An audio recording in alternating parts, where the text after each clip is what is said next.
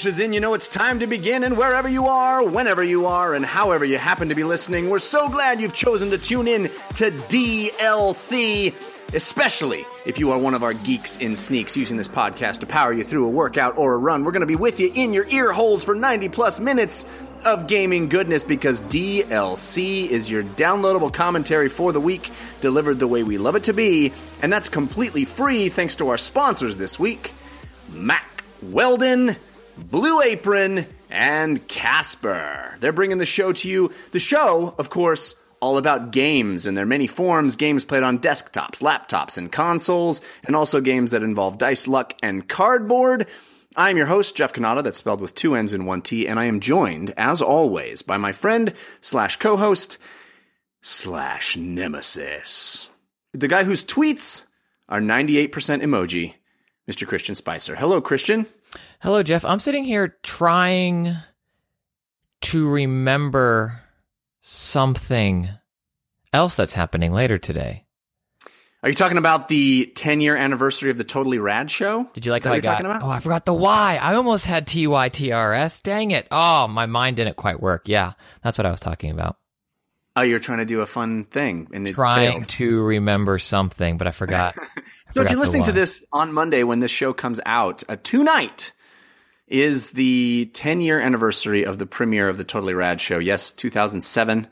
Uh, March 27th, 2007, we released uh, the Totally Rad show for the first time. And so we're getting the gang back together, all of the people who have ever been involved. That is uh, Dan Trachtenberg, Alex Albrecht, myself, Steve Konchelik, who was the first um, producer, video guy, behind the scenes fella, and then Mike Gaines, who who uh, replaced him. Everybody's going to be there. We're all going to be hanging out. It's going to be really informal, but I hope you can make it. It's going to be on Caffeine, so you can find that at caffeine.tv slash Jeff Cannata, and it's tonight at 7 p.m. Thanks for bringing it up, Christian. I appreciate it. Yeah, yeah, Pacific, 7 p.m. Pacific. That's right. Yeah. Uh, should be fun time. Uh, we're also going to have a fun time today because we got a lot of cool stuff. Oh, some late breaking news, great games to talk about, and we have a fantastic guest to do it with. You know that DLC stands for your downloadable Cannata and your downloadable Christian. But this week we're excited because DLC asks the question, do you like champagne? because we have self-professed champagne enthusiast.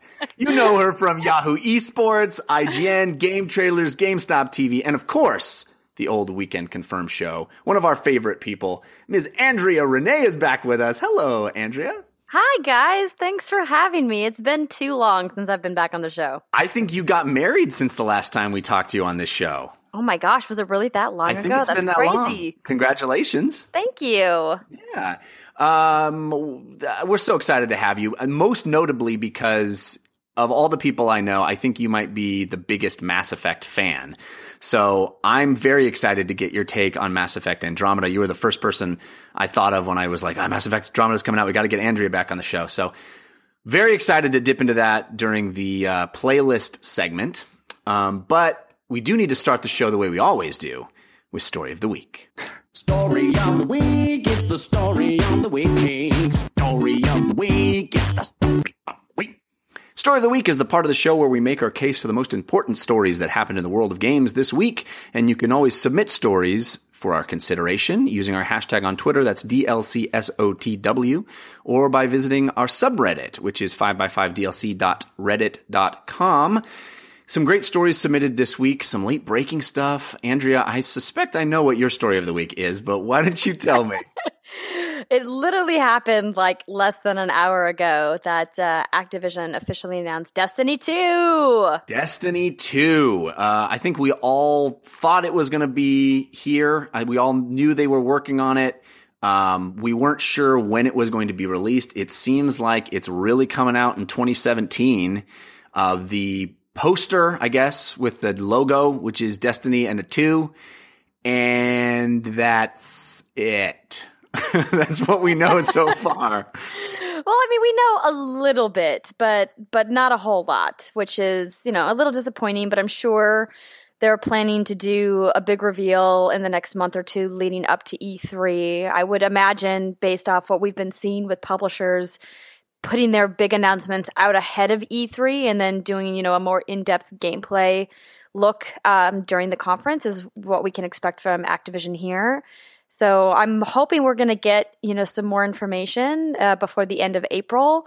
Um, but you know, this is really exciting. I'm a I'm a big Destiny fan. You know, they've just announced, you know, their kind of uh, sunset content that they're doing for, um, you know, Destiny, the original Destiny, and um, with the Age of Triumph and everything. So this is this is cool. I mean, I think it's exciting because I love my character in Destiny, and I like that I can bring my character. But I'm really gonna miss all of my gear because gear is such a huge part of Destiny. But I'm really excited to see all the new stuff that they're bringing, that they're um, creating for the game. Yeah, uh, and I'm I'm anxious to get into a little bit of speculation about that. But before we do, I wanted to read a couple of tweets that I read this morning that tickled me. Um, a friend and video game industry fella Scott Pitlick on on Twitter wrote they worked really hard on the font choice for the two, ultimately settling on Arial Classic. ten out of ten would choose font again. So yeah, that too, man, it's looking sharp. Arial font. Uh, I also liked what uh, our guest from last week, Ben Silverman, tweeted. He said, "At long last, the video game industry has come to its senses and announced a sequel to a top-selling shooter."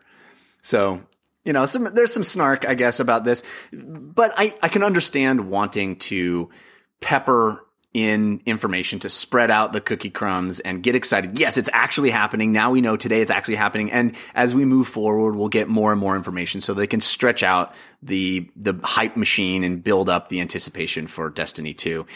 But, um, Andrea, before I get to Christian, what, what are you hoping to see from a Destiny 2? There's, there's some rumors that there might be a, a, a completely new game engine for this title. Um, I know that you were a big fan of the first one. Do you want to just see more of that, or do you want them to branch out and do some completely new types of experiences for Destiny 2? I really love the game world of Destiny, and it's interesting why they would I know obviously it's speculation why they would potentially choose to create a new engine because I think Destiny looks and runs really smooth mm-hmm. um, as far as like the actual just how the game processes work. Like I don't run into a lot of glitches. The graphics are beautiful, and I don't have any problems with online connectivity. I think it's one of the better online multiplayer games out there as far as tech goes. Mm-hmm. Um, I'm really looking forward to some new enemies um, I have gotten a little tired of these enemies, especially with the expansions. The expansions have been fun.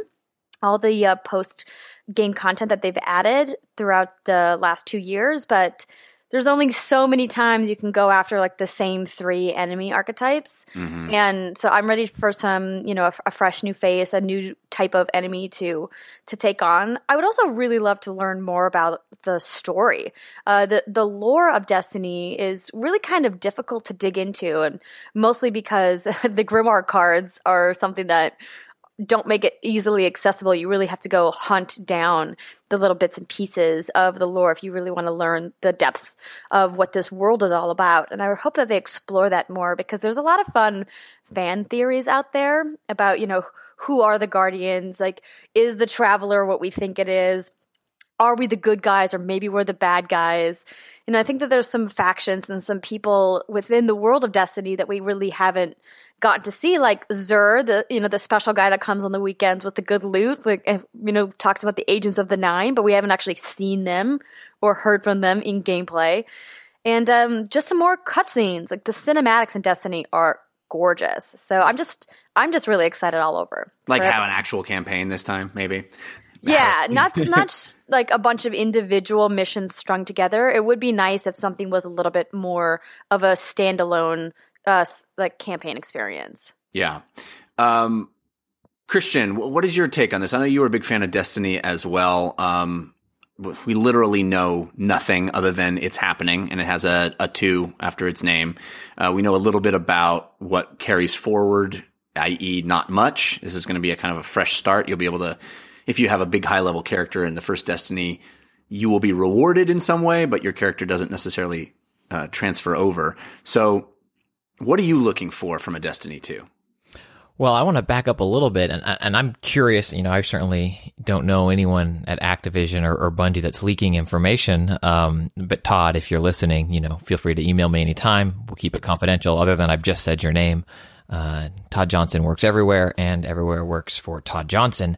But I, I'm curious what the original release plan was for this, because there were leaks and retail posters out of Europe that showed the poster. Uh, it looked like what could be official box art with real font or writing on it. A September 8th release, information about a PlayStation exclusive beta, and uh, quite a bit of information about the game and the story and the locations you'd be going and what would be happening in the game.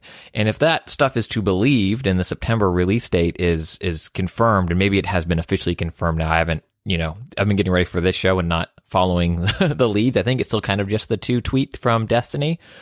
But could you imagine if their plan was to do something the week of E3 or the week before? So now you're in June in this game that we all kind of have been hoping for. And of course, they're probably working on it. And then they just come out with, oh, by the way, it's coming. It's coming in September. Go play the beta right now have fun and then they just pop their collars and walk into the sunset you know that's like a that's a that's a head explode moment and i i'd never want to assume something was rushed because of a leak or whatever i don't know why the heck these european retailers got the posters so early. Like i know manufacturing and printing is is one thing but i think it's it's a little I, am part of the problem because when i saw it there was like a leak i was like oh gonna read all about this. And then now i'm like oh i wish it hadn't have leaked. So like i'm on i'm on both sides of that coin. Um what what i want from the game in terms of you know story content and i don't know if it'll go this route or not but i like the idea of and you know i'll say open world or open universe whatever type of gameplay but I, I like the idea of there being one big looming threat and then a couple of little smaller threats, almost the way Shadow of Mordor did it, where you're going for this one big thing, and then you have these warlords spread out over various planets, but then how you attack it and when you do it and what raids you do or how you progress is kind of up to you. You kind of get to pick and choose where you go. Because in Destiny 1, it was very much you know, you're going to go do this, finish this quest, do this thing, get the loot, come back. And then from there, you could kind of then start another line or do something. But I'd like more freedom in where you're going and how you're progressing. And I know that this game has been in development for a while, so I, I'm not fully expecting it to, to crib from Breath of the Wild yet but like Breath of the Wild's out, Horizon Zero Dawn's out. like I already want games yeah. to have learned from those, so I'm, I'm hoping well, Destiny those are doing those are different experiences, though, right? Like those have a beginning and an end, totally. In a, you know, in a very like narrative sense, and Destiny is really like kind of like a living ecosystem. And I know it kind of sounds really jargony to be like, oh, it's a shared world shooter, but it it does really feel like it's a world that I can drop into at any time. There's a reason why there's such a massive Destiny community that's active on a weekly basis. People that are doing the nightfall every week, people that are doing the daily quests, you know, and the the daily um you know, crucible items and things like that. People that are, you know, consistently going back to that world because there's always something that you can do in Destiny. And obviously, in an open world RPG, that's not necessarily the case. I mean, there are some exceptions to the rule, like with some, you know, RPGs that have like randomly generated side quests and things like that. But I mean, for the most part, like, I don't need that kind of sense of I can go anywhere, do anything in the game, as long as the places that I can go are really exciting and there's a lot more variety. You know, I felt like we just kept revisiting the same locations over and over again in, you know, in Destiny. And so I really hope that the new locations that we get in Destiny 2 are really fresh and really exciting and and visually are different than what we've already seen. But obviously they have to tie back together to, to the original and somehow to make it cohesive narratively. I, I would love to see some changes in just basic UI stuff. Hmm. Oh, go into that. I mean, for me, like right now, one of the biggest frustrations I have as a Destiny player is the constant running back and forth for bounties and having to go to a world, do the mission, check it off, then go back and turn it in, then go back into the well, world. You don't need to do that. They do they, another thing. They changed well, that. You, I mean, they changed that you can turn in individual smaller right. bounties, but like if you're doing like a quest, you have to go like oh, especially right. if it's so a not multi the bounty system, but like if you're yeah, a, so if yeah. it's a multi-step quest, uh, you have to you know, go to the Iron Temple, you know, talk to Shiro, and then go back out into the world, and then go back once you've accomplished that step and talk to this person, and then head back out. That to me gets really tedious after a while. I have a feeling we'll be talking about that again later in the playlist. oh man, just you wait. Uh, I just want to add real quick. I agree with you, Andrea. I think the thing that that Bungie uh, unfortunately has to wrestle with is its pedigree of this great single player game, and when they do story content, they do it well. And I think there's a reason why the Taken King, you know, kind of gave Destiny its second life because that narrative content was really good, especially considering what was in vanilla Destiny. So maybe I'm on that side where I'm like, more, more of that. Do that. Yeah, yeah, yeah. You're this living game, but you showed me this awesome thing. Keep peeling that curtain back. But they also have to please people like you or the other gamers that want to just jump in and, you know, raid or do whatever and live in this living world. And maybe they put themselves between a rock and a hard place. Well, I think Andrea hits on some smart things, which is uh, variety. For me, I think that is the key to making the game more vibrant for me. I, and I'm, I'm certainly not the core demographic for Destiny, but when it first came out or when it was first announced, I was like, oh my gosh, I'm the MMO guy. Like that's what gets me jazzed the idea of marrying that with Bungie level first person shooter, yes. And I just don't think that they really did the MMO part. They did the, as you say, persistent, you know, living world or um, whatever that jargon term was. but Shared uh, world shooter. yeah, yeah, shared world shooter. They did that, but I want to, I want them to go farther down the road of MMO because you know you talk about being able to to keep playing week after week, year after year, and people do that with MMOs, right? And the reason that they do that is because there's always something different to be doing, some other way to be experiencing that world. And I think there's really pretty much, you know, only a couple of ways to experience the Destiny world. And I liked the fact that they added, you know, the the races and stuff. Like that was a cool idea of like, you know, get on your speeder and go for a race. That's a different kind of thing to do in this u- universe. And I wish there was more of that. I wish there was more different kinds of vehicles. I wish there was more different ways, different things to be striving for rather than just another whiz bang gun. But, you know, I'm not the I'm not the uh the target audience. And and to be even more on the point about that, Christian, what you're talking about with uh, you know, this idea of them dropping a beta and then being like, boom, a beta. They did that the first time round.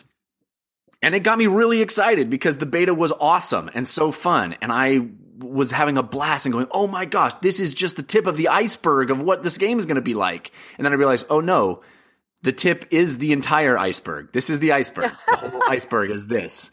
Uh, and that was what bummed me out because I felt like the the beta was just a taste of what we were going to get, and it turned out to be more of that forever. Um, and I'm just I'm hoping that, as Andrea is saying, that variety is really the key mechanic or key uh, uh, Well- design decision that they're enforcing at this point.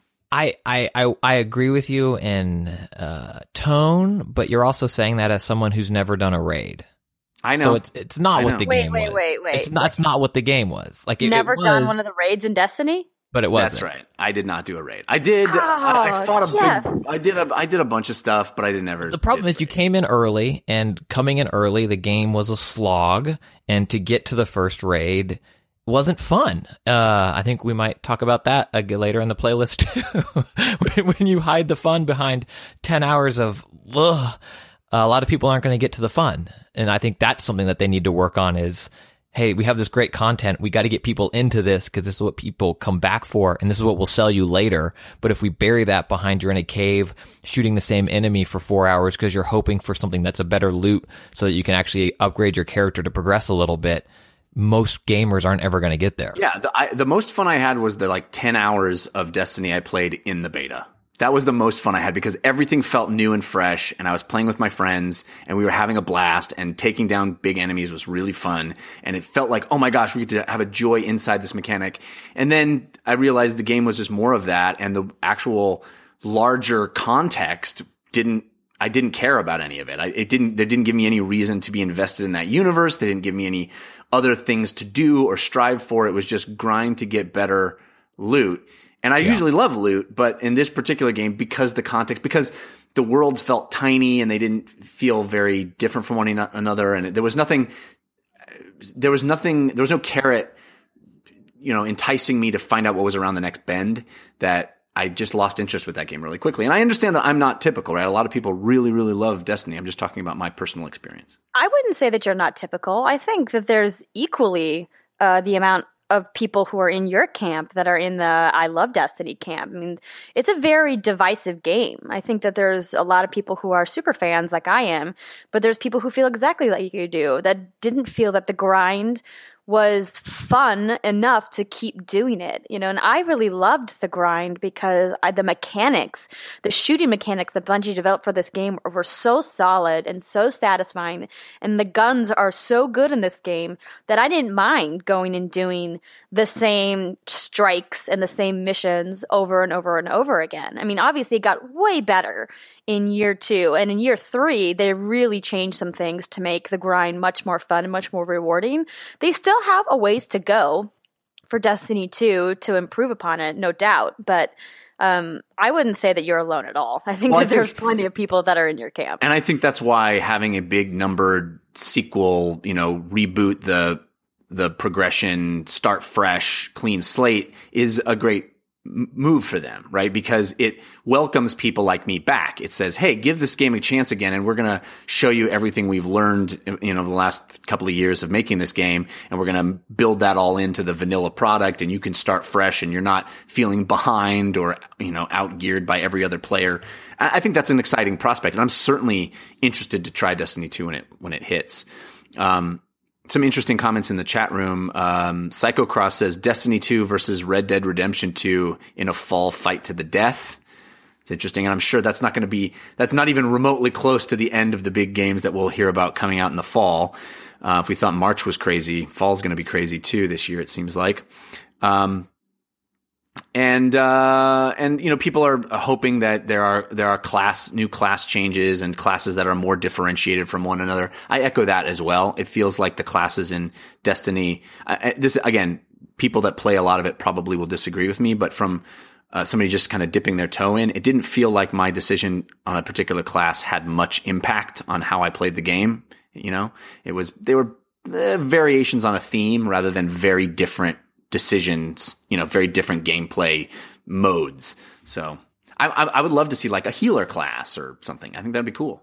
I just hope there's not a huge press release this afternoon or tomorrow that negates this whole. Oh, I'm sure there will. Be. I'm sure there will. be. Okay, so let's move on. We spent a lot of time on this, but Christian, what's your story of the week? we can be quick. We can kind of just hit it and, and move on because I'm excited about the playlist. Not that your story needs to be quick, Jeff, but uh, it was in Variety this morning that Hollywood's Chinese theater complex, Grom- Grauman's Chinese, the big famous theater you've seen pictures of if you don't live in LA, um, celebrity handprints in the concrete, big premieres take place there fairly often. They actually have a couple of other theaters in this Cineplex. And they announced today that they're going to launch an esports facility. They didn't give a timetable, but it was uh, made today, this Monday, at CinemaCon. And they want to turn the facility to function both as an MX4D motion EFX movie theater, which if you've never done like D-Box, basically, like that kind of, they're so dumb, but so fun. D-Box. It's so dumb, but so Shake fun. your butt in a movie. but like it's program. exactly what it is. it's, it's the dumber the movie, the better time you'll have. Like you don't. It's so dumb. I did it for John Wick 2. Best decision ever. Oh yes, John right. Wick will John Wick will rotate your butt. John Wiggle too. The Wiggles get serious. That's so great. So I'm excited about that. But when they're not going to have it be that, I guess they think it's going to be. They want it to be. The quote is the first immersive spectator theater hosting competitive esports tournaments, along with providing a launch pad for a network of tournament theaters beyond Hollywood. What we are launching is just the tip of the iceberg. I think this is fascinating. Um, as my dog also agreed with me. I think this is fascinating because it's it's showing that commitment to esports in a way. Oh man, she's going she's going to town. Just Sorry about that. We were ignoring it. Go. I can't though because it's my dog. Uh, I think it's fascinating showing a commitment to esports in a in a fancy, you know, major Hollywood facility that is going to again throw money behind this thing. That it's it's the future. It has to be the future, right? It has to be the future. Well, Andrea, you are an esports uh, commentator. You are a pundit. uh, what do you What do you think about this development? Um, I think everybody is scrambling to make a land grab in the esports, you know, new frontier that we're in right now. Um, I I think that a lot of these companies who are scrambling to make this land grab are going to regret it in two to three years. Oh, nobody really? knows. Nobody knows I where to throw really their do. money, right? Everybody's throwing Well, money, but they don't know where. the- exactly. That's the problem. Is a lot of these giant companies and these, you know, uh, investments or excuse me, investors, you know, professional athletes and the like, are trying to get in to esports because everyone's talking about esports. But the problem is, is that the the the market just isn't big enough for everybody to have a share yet. It's not growing fast enough, and people are taking all of these, putting all these stakes in the ground. And I'm like. What are you going to do with all that money you're spending on that thing over there? Well, but there there will be some winners, right? And those people are all just betting that they're going to be the winners. It's just unclear who the winners are going to be yet.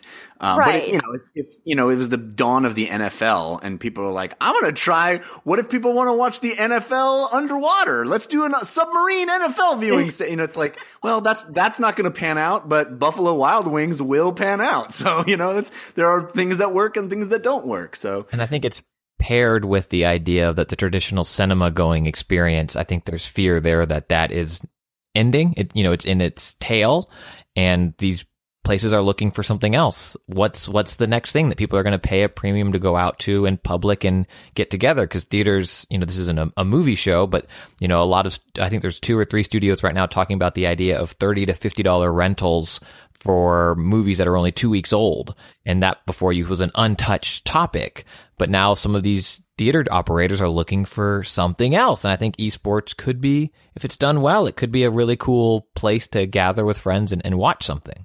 We also found out that the Associated Press style book uh, officially weighed in that it's esports, not E and then capital S sports. It's just all lowercase esports.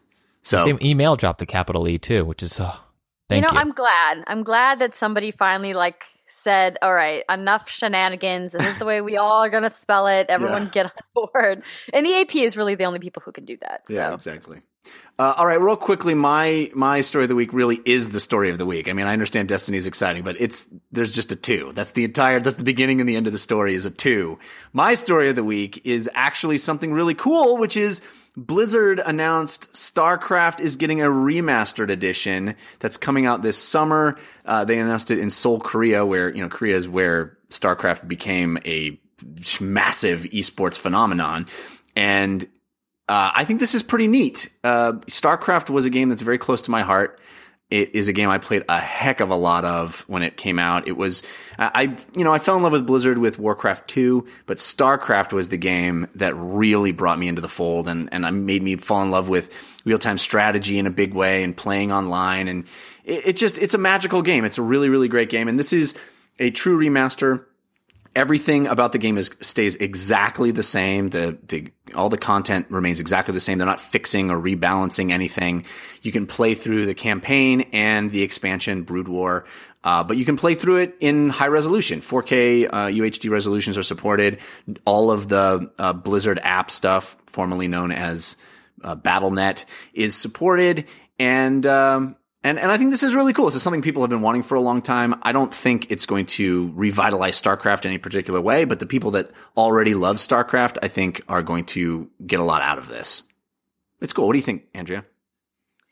Um, I think it's awesome for fans. I'm very much in the camp when it comes to remasters and remakes. I'm like, why are studios spending time and money doing something or remastering something that was great when it was great when they could be working on the new hotness? Mm-hmm. I just like it's cool, awesome, thumbs up, hooray!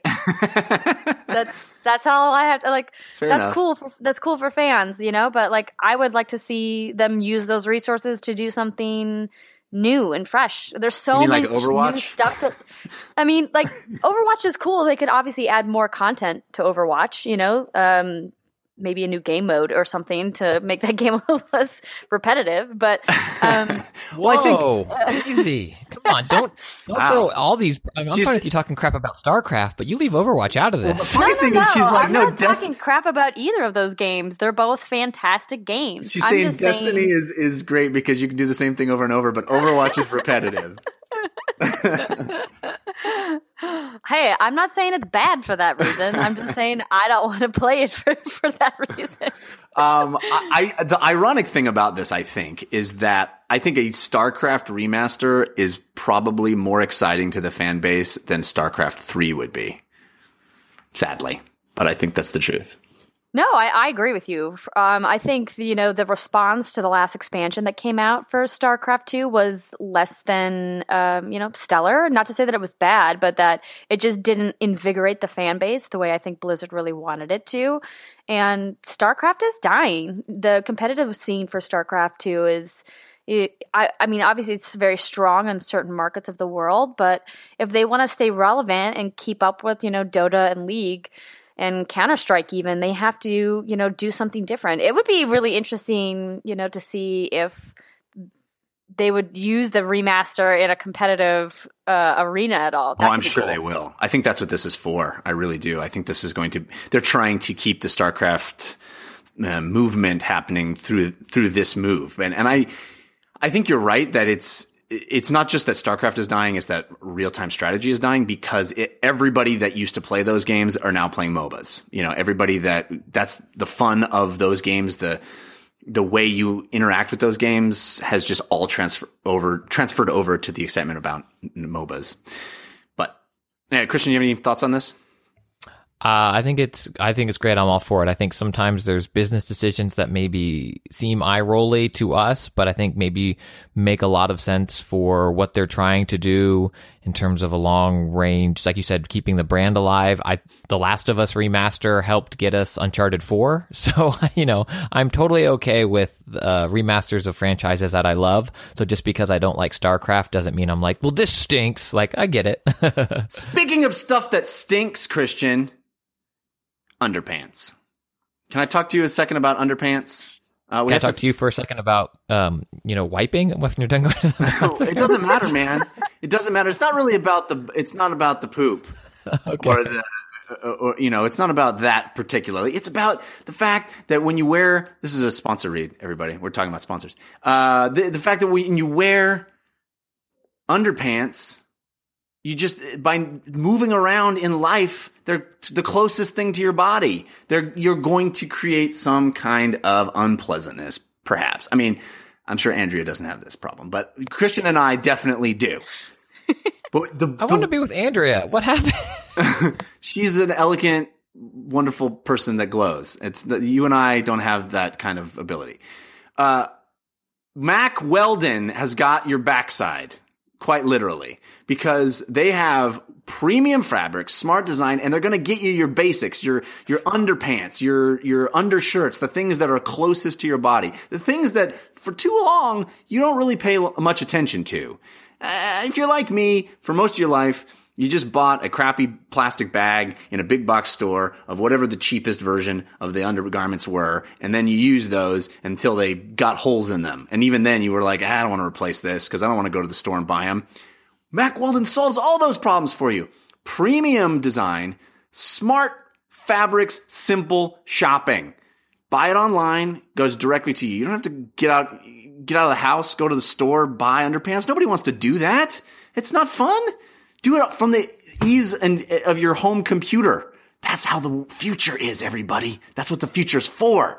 These are comfortable, high, high quality, and they are antimicrobial, which means they ain't gonna stink like normal underpants do. I'm wearing my Mac, Mack Weldons right now. I'm not even joking. I really, really am. That's because I appreciate comfort. I appreciate not stanking and I appreciate, uh, the purchase process of Mack Weldon. We're going to make it even better because we're going to give you 20% off if you use our promo code. All you got to do is go to mackweldon.com, use the promo code DLC when you check out, you get 20% off. And these are comfortable. If you don't like your first pair, you can keep it and they'll still refund you your money, no questions asked. How about that? That's pretty amazing. That's pretty amazing. So give it a try, mackweldon.com, and then the promo code DLC when you check out. Get yourself 20% off and don't stank. It's, it's, it's my it's my message to you. Don't stank. I'm literally building a cart right now for John. There They're you so go. Cute. Look at that. I, I I'm afraid of what that tacitly admits about John, uh, because As, her, as soon as you heard me say "don't stink," you went, "I'm buying these for John." it has nothing to do with that. He just he's just like you know you know how it is. You I guys do. just I do use the it is. same boxers over and over again until they wear out, Yeah. and like you know, uh, new underwear always makes you feel good. yeah, it does. Listen to the girl and get twenty percent off. Use that promo code DLC. MackWeldon.com. Ooh,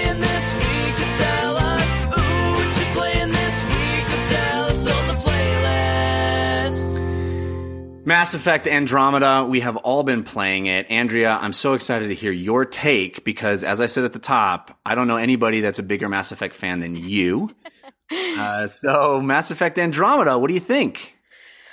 Man, it's been a long time since I've been so conflicted about a game or a franchise that I uh, hold so dear.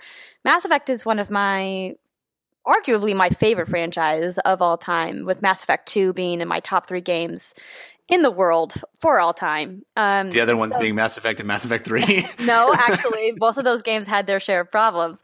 Um, but uh, that's for a conversation for another time. Um, so, Mass Effect Andromeda. The promise of this game was really exciting, and I'm not going to pretend like I went into this game with anything but high expectations. So maybe you could say that I mismanaged my expectations, but given the pedigree of BioWare and how absolutely incredible Dragon Age Inquisition was, you know, going into Mass Effect Andromeda, I had really high hopes. And I don't think that they failed with this game. I think that there is a lot of amazing stuff inside of Mass Effect Andromeda, but I feel like there's a lot of bad stuff that prevents you from getting to the good stuff. And that's really, really unfortunate for a game that could have been wildly successful if some design decisions had been changed at some point during the development process. So, Okay. um, how many hours have you played, Jeff? About 40. Okay. Christian, how much have you played? Not not quite four. I I mean, Not quite four. I couldn't. th- It opened so bad, guys. Like It there's does. You're there's so right. many good games, and I know it gets better. I'll talk about my misgivings with the opening later. I don't need to derail, but that's I'm just like I can't. I can't. Yeah, no, I was I was downright angry at the first three hours of the game. Like to Yeah. the point where I I just kept saying over and over again, like, I can't believe it. This is garbage. Oh my gosh, why did they do this? Um, you know, and I, I pushed through because obviously I wanted to be able to get into the meat of the game. There's a lot of RPGs that are really terrible at the beginning. And then, you know, 10 plus hours in is when they really open up and they really gr- get great. I rage quit the first time I ever played Mass Effect. Mass Effect 2, I rage quit it and put it down for two months and never went back to it. And then a friend of mine convinced me to pick it up again. And then I went on to play that game five times. you know? So, I And you'll never forgive that friend. forgive, for giving me a new obsession in life. yeah. Um, so, um, are we cool to do some spoilers here? You want to keep it spoiler free? I don't think we should talk about the end of the game, uh, but Well, I haven't finished the final neither- mission, so I couldn't even tell you what happened. Just to be safe, just to be safe, we're not going to try to do anything big, but just to be safe, people listening, we're going to be talking about Mass Effect Andromeda that you might consider some of what we're going to say spoilers. But it's spoilers for the early part of the game, and right. but if um, you want to know nothing, right, come back later, skip ahead a little bit. I don't know how long we're going to talk about it, but this is going to be a lot of the playlist, I'm guessing. yeah, There's going to be some early game Mass Effect Andromeda spoilers. Let's do it. Okay. Um, so let's talk about what it does good before we kind of dissect what I think they failed at. Um, so the reason why a lot of people love Mass Effect is because of these incredible relationships that you get to form with your crew members in this, you know, beautiful space opera setting. And on that note, they hit that. Once again, you know, you get to meet these characters who weave themselves into your life and into your mission, and you connect with them in a very human way and a very unique way. Each character kind of, you know, interacts with Ryder uh, very differently, and I think they once again succeeded at that. And that really is what propels you through the game. Um, through all of the errands and chores that you have to do in Yeah. this game. you're Um, not exaggerating. That's how most of the missions feel. yeah.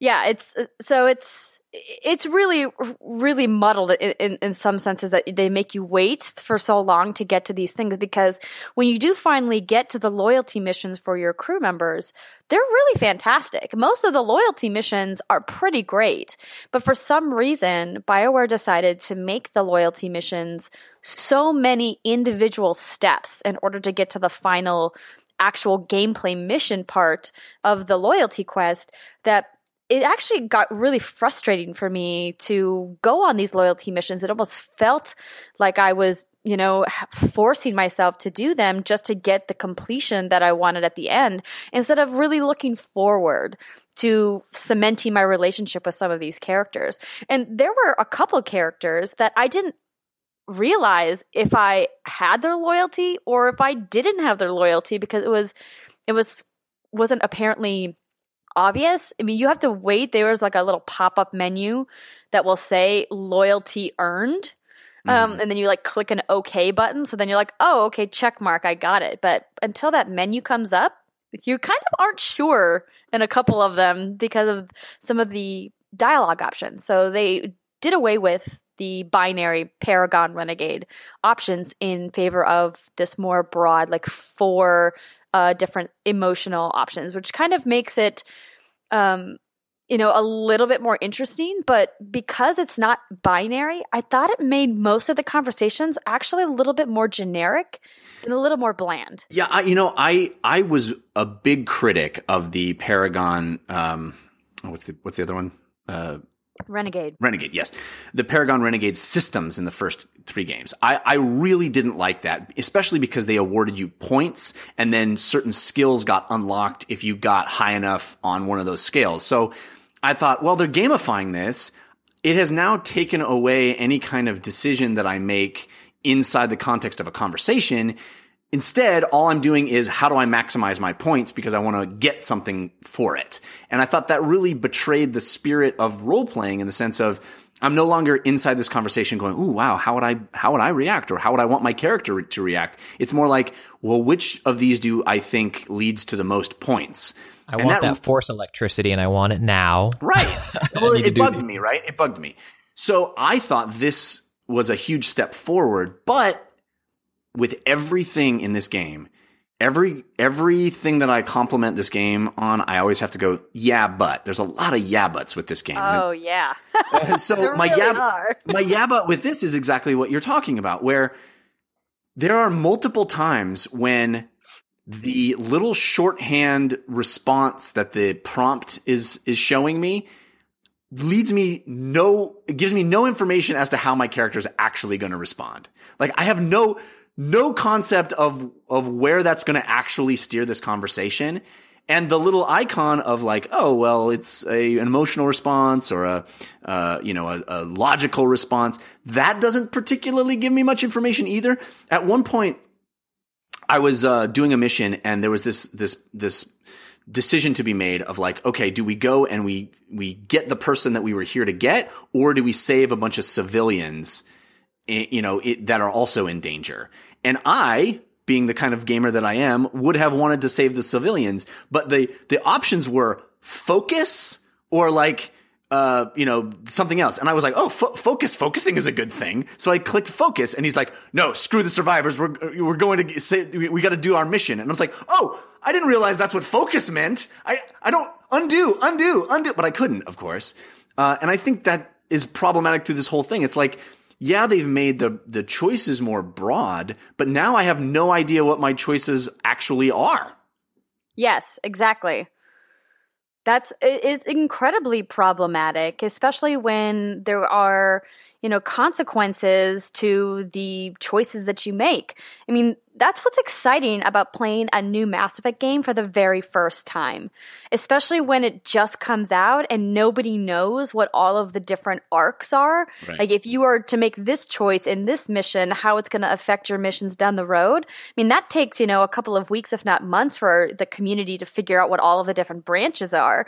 And that's what's so great and exciting and exhilarating about what BioWare has done with the Mass Effect franchise to say, my first playthrough is going to be you know, completely by the seat of my pants. I have no idea what I'm doing. Maybe I'm going to have an outcome that I'm going to hate later and I'm going to have to go back and, you know, change all of my decisions. But that's what I love about it. But it was problematic for that reason that you're explaining, Jeff. And that was really frustrating. Yeah. And, and, you know, the game does get better. As you said, about the 10 hour mark is where I was like, okay, I kind of understand the systems. I like the fact, I like the central idea of populating a new galaxy. That's a really compelling science fiction premise. And I like the, the, the big open worlds. There's, uh, again, it's a yeah, but because most of the stuff I'm doing on those open worlds does feel like chores. And that's really frustrating. But there's a lot of cool stuff that happens. But the the writing, while I think is strong in, as you said, in some of those loyalty missions and a lot of the interpersonal relationships, there's still a lot of really bad stuff. There's one mission in particular uh, that that jumps out in my head that's indicative, I think, of the problem where uh, there's you you go to this base and it's an enemy base and the base is protected by a shield. And you go there with your these team of dudes and then these like you have this like a bigger team than normal. They're like three extra guys with you. And they're like oh let's we got to figure out a way to get in through the into the shield. How are we going to get past this shield? And it's like oh well this is a really interesting problem. And it's like oh scan it. Okay there's the hole in the shield walk through it and that's the entire solution to that quote unquote puzzle is you scanned where the hole in the shield was and then you walked through the hole. And it's like, uh, couldn't we have maybe, I don't know, done something interesting at all in any way? Like made me figure out how to get through the shield in a way that's not just use my scanner. Why do you build a shield that you can scan a hole in it? anyway, I, I think throughout the entire game, it's just weak. You get It's hit- a, yeah, go Go ahead, ahead. Christian. Sorry. no, no, go ahead. I, I was just gonna say, yeah, it's for me. I got so frustrated because the mechanics were all over the place. When you talk about, you know, scanning, like this kind of detective mode thing is, you know, was a, a is a big focus. It's like a, a pillar of gameplay mm-hmm. for for Ryder throughout the entire campaign. That you have to constantly be using this scanner to look at things. But like w- what you can scan and where you can scan it didn't seem to be consistent.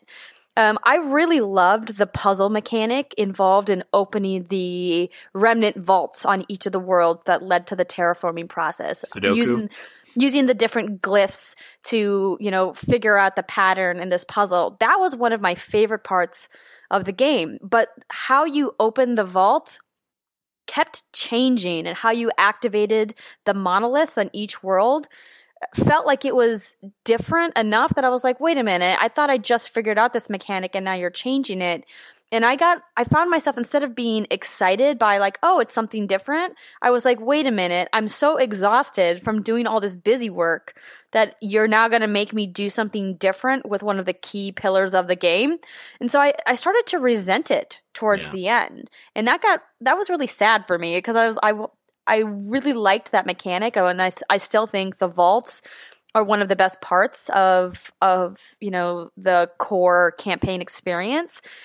But I- think it's indicative of a bigger design problem that there's just no rhyme or reason. It feels very chaotic. the The cohesion across the design and the quest system is so erratic that it it, it becomes incredibly frustrating. It's like nobody asked if the stuff was fun. Because I mean, there's really cool stuff. The scanning gets you the idea. The basic idea behind it is scanning gets you information, which is converted to points, and then you spend that information points on researching technology. So it it's a really cool uh, concept. You know, it, the more you know about alien technology, the more you can leverage that alien technology to do stuff with it. That is a cool idea. But how it's implemented is never fun. It's not fun to just scan something. And as you said, who knows what you can scan? The controller rumbles when you're near something you can scan because that's the only, they have to tell you because it doesn't make any other sense. There's no, as you said, rhyme or reason. Well, and the the in-game economy of the research points is to me completely worthless.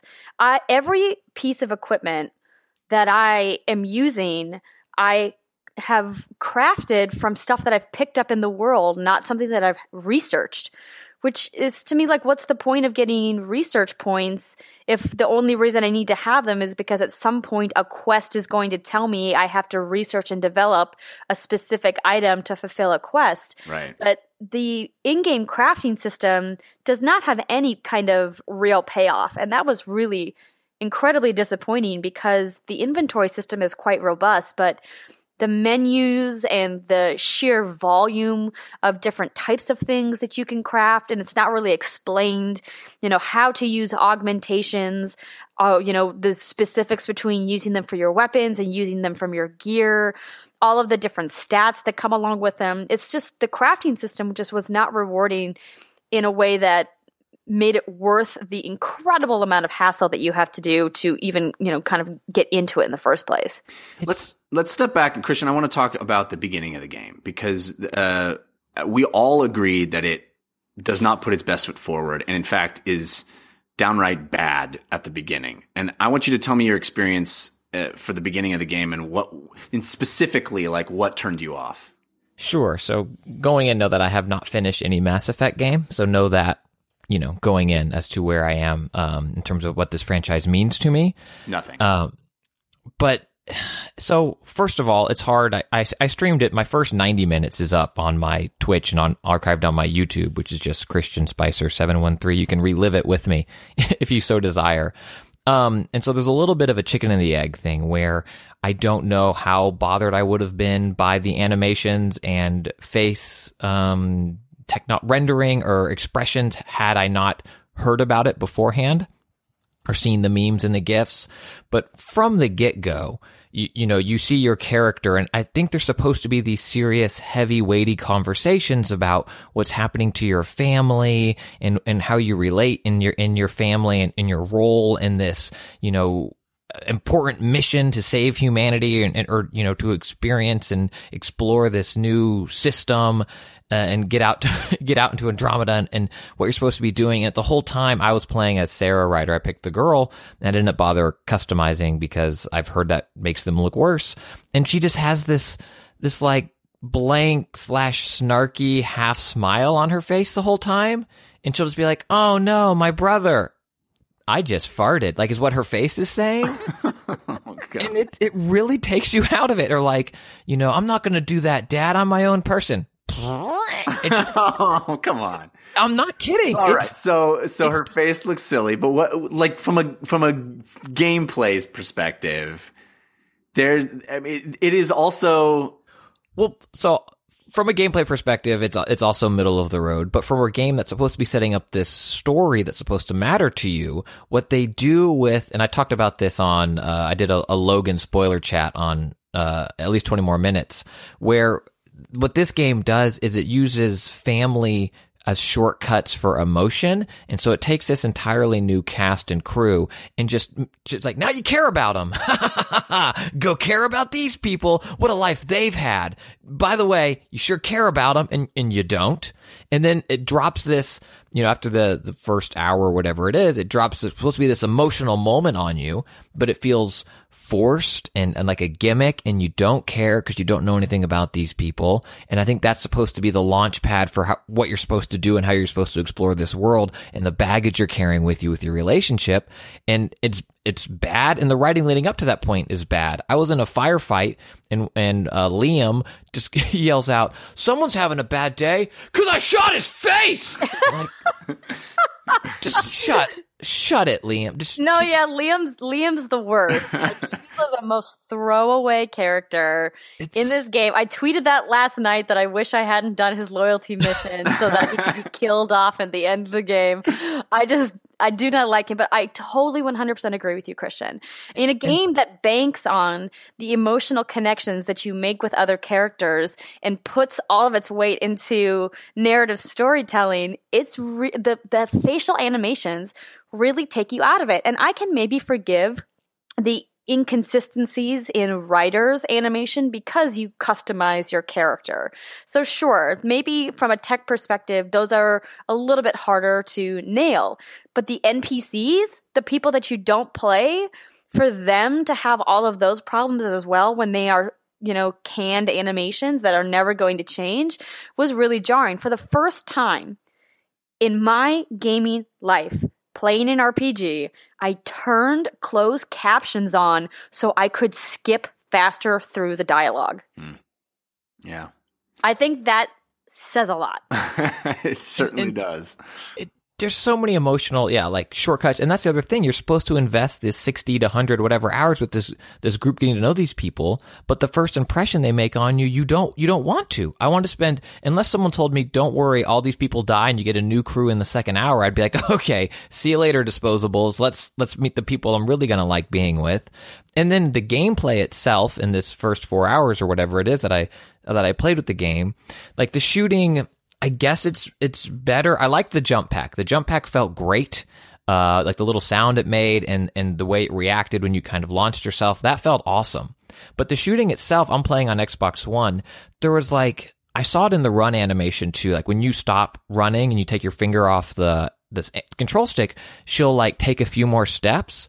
And I felt like when I was aiming also, like my reticle would, would just hover just a little farther than I wanted it to. So I went in and tried to adjust the sensitivity and I never got this thing that felt like I was playing Gears of War or I was playing even Uncharted or any third person action game. And I felt like in this version of Mass Effect, you know, they were really going for that. Like this wasn't, you know, uh, OG Dragon Age or even I guess Inquisition where I could stop and set up all my dudes and coordinate attack and then kind of do that old school RPG role. This was I'm Ryder. It's third person combat and it just felt it, it, it's, it's fine. It's fine but I mean, I, It should be the thing. better. I think that I think Yeah. that that's why there's a lot of backlash to this, is because I love this game. You know, I love this franchise, and I just want it to be better, so I can say this was like the best game of the year. Like I wanted, I wanted to be able to say that, and like these little combat things that you're talking about, like. Uh, You're totally right. Like the running and the stopping is an issue. Like for me, even the way that they set up the button layout on PS4, having to use the touchpad to pull up my weapon wheel, I really, d- I really just do not like it at all. They didn't Well, what update about what about the, the fact menu that or the HUD from the first game. Like selecting your HUD to do your inventory, to do your thing. It's sorry. Go ahead, Jeff. I was going to say, what about the fact that one of one of the joys of the Mass Effect universe for me was, um, you know, telling my squad mates to do specific things. In this game, you get to level up your squad mates and decide where to put points, but it doesn't matter because they're going to do whatever the hell they do anyway. So Yep. it's it's nice to give them more points in a thing that they do, and I guess they're doing that thing while I'm shooting stuff. But uh, in previous games, it was really fun because I could tell the person to you know levitate an enemy, and then I would finish them off. And the game still has these cool combos, but I'm kind of oblivious as to whether my squad mates are going to set me up for a combo or I set them up them up for a combo. I, I'll do a combo myself because I have control over that.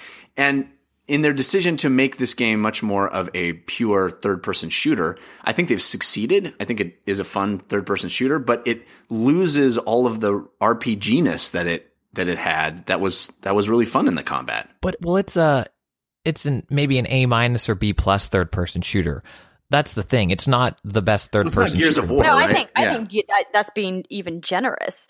I took a screenshot of a scope image I had with one of my first sniper rifles, and the graphics and the like zoom on that sniper it was it was really bad. Like it was so bad that I felt compelled to take a screenshot of how mm. bad it was.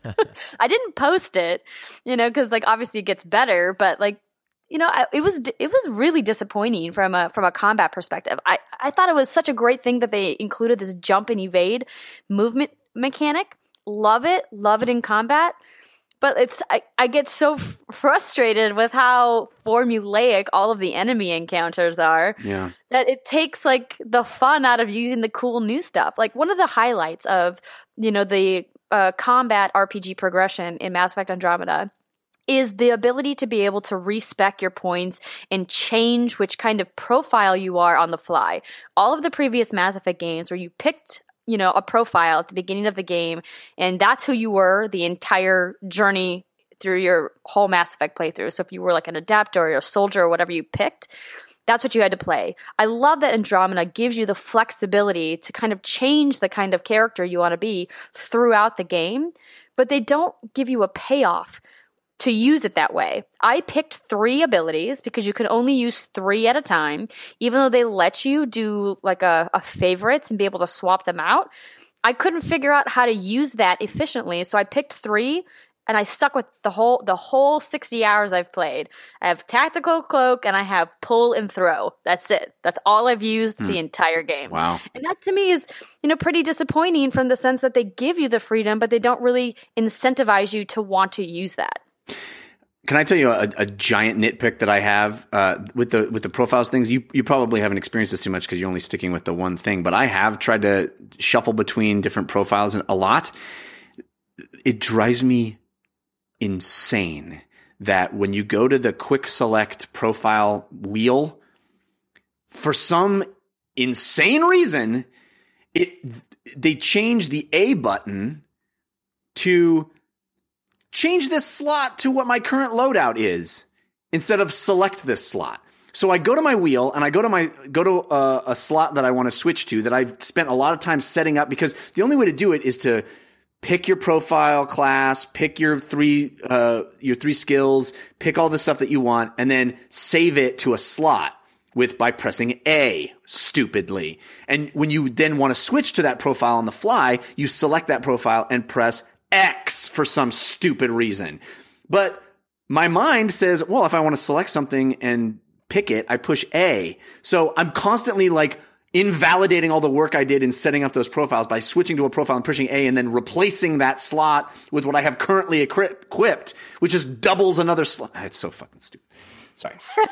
But that all all of that said, I do want to say, like, I mean, I think we are justifiably piling on this game. But I think if you are enjoying it, there's nothing wrong with that. And I think if you are a big Mass Effect fan, there is likely something for you in this game. And there's nothing wrong with liking something that's a six or a seven. To No, I this agree. day, I will defend Uncharted Golden Abyss on the Vita. And I remember at the time, I defended the touchscreen mechanics of rubbing off paper uh, rubbings to like uncover clues. I was like, this is neat. I mean, come on, I get it. I- Well, that's my question for you, get it. Andrea. Is is where does this leave us, right? Because you've put in dozens and dozens of hours in this game, and you're continuing to play it despite all this stuff. Uh, Would you still be playing if it if it was just random new IP and not Mass Effect? Is there is are you just sort of pot committed to this franchise at this point, or do you genuinely still find joy in it? I genuinely still find joy in it, despite all of the problems that this game has, and there are a multitude of problems. Um, I still really enjoy my time with it. Um, it's a, certainly a love hate relationship with a game like I probably haven't had since Kingdoms of Amalur. oh, that was it. I liked that game actually. I know. I really like that game too. Um, you know, so like I, I think that if you like Mass Effect at all, I, I would not miss Mass Effect Andromeda because I think what they're doing to set up for the next installment in this new saga that they're creating in the Andromeda Galaxy with you know Ryder as the new This is the- figurehead. This is the Batman v Superman argument. It's like this this one is is crappy, but it's setting up for some good stuff, people. So you better watch it. And there are some really good payoffs in some of the missions. And even some of the side quests have some really fun gameplay and some really great, like, laugh out loud moments, some awesome emotional connections you have with characters. It just, you really have to get deep into the game to get there. And I, I wish that they hadn't opened up the world in such a massive way so that you get so lost. You get so lost doing absolutely stupid side quests. Just complete waste of time, like errandless. Hey, go pick up this herb on this one section of this planet or, or go scan this rock for me. Just waste of time. Like why? Why did you even put those in the game? Right. So I would say if you can, what I've been trying to remind myself is stay focused to the things that sound interesting and don't let yourself get sidetracked by all of the little markers on your map that are like, hey, go here and collect this thing. Hey, go here and scan this thing. If you can stick to the, you know, the allies and alliances, or what it was a, a was it alliances and relationships? It's the one right under the priority off. don't There's like the top Don't two. get me started on the stupid menu system. I know it's bad. I'd say you you're gonna have a great time with this game. I mean, and it's you know when you get into space, like the traveling between planets is is unreasonably long, but it's beautiful. There's always a yeah, but. I Uh, know. I, I just, I've so enjoyed talking to you about this, Andrea. I know you, your time is short. I, I want to talk a few more things in the playlist, but I have to thank our second sponsor. And um, I, listen, I'm never going to say I have favorites with the sponsors. I'm never going to say that. But I'll just say this: I'm so glad that Blue Apron is sponsoring our show. I've tried. I tried for a year to get them to sponsor our show. Finally happened, and that is because I've been using Blue Apron personally for over two years now, and it literally changed my life. Have you tried Blue Apron yet, Andrea? I have a coupon that's been sitting on my counter for weeks. Oh, you got to no, do it. not. You and John, I think would would love this. I don't know anything about your your you know uh, culinary life or how, what you guys do for food every night, but it has changed. Champagne. They just do champagne. Champagne, yeah, everything with champagne. That's for sure. Uh, Blue Apron has changed my life. Christian, you you. Well, let me just explain what, what Blue Apron is. Blue Apron is the number one fresh ingredient and recipe delivery service in the country. What does that mean? That means they send you recipes, three recipes a week, high quality, awesome, delicious recipes and the exact ingredients you need to make those recipes. So you don't have to pick what you have, you're making for dinner and you don't have to go to the grocery store and buy a bunch of useless things that you'll end up throwing away. If you need one egg for, for a recipe, they send you one egg. They don't send you a dozen eggs and then you have to figure out how you're going to eat the rest of those eggs. If, if you need some basil, they send you some basil, not a bushel of basil. It cuts down on waste. It makes you feel better about that. And it's, it's perfect because it, it doesn't take up space in your fridge and it doesn't restrict you to the other things you want to eat for the rest of the week. You just have what you have and makes that delicious meal. Last night I made, uh, catfish katsu. This is a blue apron recipe. Uh, it, it was amazing. And the coolest thing, I've learned about so many ingredients that I'd never heard of in my life before. Almost every week, there's something I'm like, I don't even know what this is. Oh my God, I love this. Uh, last night, this uh, catfish katsu, which was amazing. It had a, a a cabbage like salad as a side thing, and rice that had. It wasn't just rice. It wasn't just regular rice. You you put um, the white bottoms of scallions in the rice, and you put this cool seasoning in there. It was so good. But the uh, catfish katsu had black garlic. Black garlic. I've never heard of black garlic. Black garlic is delicious. It was amazing. Uh, Christian, I know that you have tried Blue Apron for the first time, right? Yeah, I'll just uh, chime in and say their vegetarian recipes are excellent. Oftentimes with things like this, it's like, yeah, we have a vegetarian menu, and then it's just like, here's a head of cabbage. Good luck, sucker. Um, I- I've been a vegetarian for years and had been hesitant to try some of these because of that. And it's like, yeah, fine, it looks all right, but they've all been great and they've all they've all been delicious. So if you you know have a dietary restriction, you know maybe look into it, give it a shot. Yeah, you can you can uh, stipulate uh, pescatarian, vegetarian. Uh, you can even go in every week and select which three meals uh, of six total that you want to pick for yourself. So you don't have to just surrender yourself to whatever they pick for you. You can literally go in every week on their website and go, "Ooh, that sounds better than what they had me selected. I'm going to swap that out." Super cool. Uh, it has changed my life. It has made me enjoy cooking, which I never really did. Uh, it is, it's a wonderful bonding time for my wife and myself. We sit down over a home cooked, fresh meal. The, all the ingredients are super fresh. You know exactly what's going into your meal. So you you know it's healthy.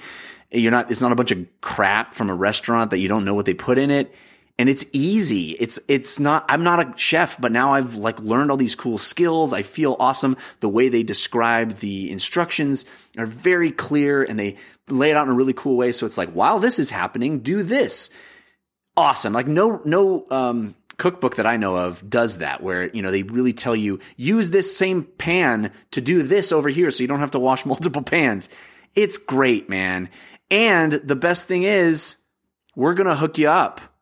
You get your first three meals for free with free shipping, always free shipping with them by going to blueapron.com slash DLC. Make sure you put that DLC at the end so they know you're coming from us.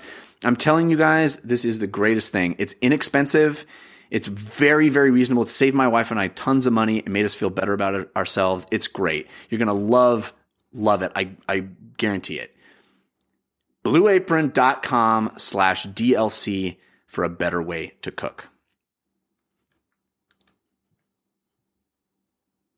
All right, let's jump right back into the the playlist right now um, because I know um, Andrea, you got you're short on time. Um, I want to hear because we don't talk about this game at all, and I know that you're a big fan of Paragon. So I, I know that they've added some new characters. There's a bunch of new stuff going on in Paragon. Are you still digging on that game? Oh yeah, I'm I'm still very much into it. It's been tough for me to not log in every day and get my you know daily bonus from playing a single match because I've been so busy playing Mass Effect.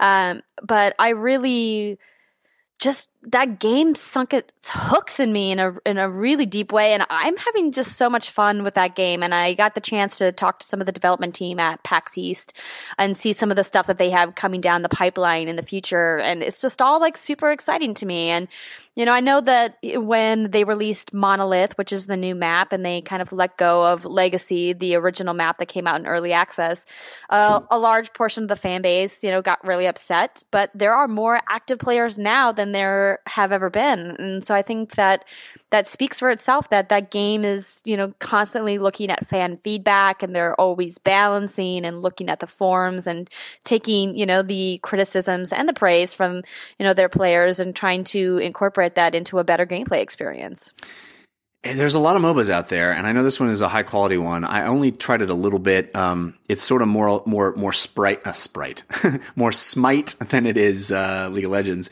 Um, a third person action game. Not really my speed, but it certainly looks high quality, and, and a lot of people are enjoying it. So I'm glad to hear you're digging it too. Yeah, no, it's a. I think it's a beautiful game. I'm playing on PS4 Pro. There's crossplay between uh, PS4 and uh, PC, which is awesome because you know I can play with my friends who play on PC, and because it's a MOBA, I don't feel like I'm at a disadvantage against PC players. I mean, certainly when you're talking about people who are playing on a professional level or are in the Platinum League, you know, then we could get down to specifics about you know how playing on PC is probably better, but um, I have a really great time with it, and I think that you know they're diversifying their character lineup, and they're only going to make it better. And you know they're reworking the card system, which has been my favorite part about Paragon is that I feel like it's much more approachable than other MOBAs. The card crafting system and being able to build these decks for your characters that really have a meaningful impact on gameplay. When I was playing League, I just thought that the item system was just way too complicated and too complex for me to you know, really understand. And I felt it was too daunting. And so I kind of walked away. And then when third person Paragon came out, I was like, ooh, I love third person. Let me give this a try and haven't looked back. Very, very cool. Um, how, how are you doing on time? You, you need to take off? Are you okay? Um, I could hang for about another 10 to 15 minutes. Okay, cool. I, I want to read this email that we got, and then uh, Christian and I have some stuff on our playlist as well. Uh, I think this is fun, and I'd love to get your feedback on it. Um, this comes from Michael Sweat. He wrote this to uh, DLC feedback at gmail.com. Uh, he said, um, Hey guys, love the show. I just want to share a Zelda story with you. My three and a half year old son is really into the game. He's not quite able to play games himself, and my previous attempts to get him interested in mostly retro games only held his attention for a typically limited amount of time.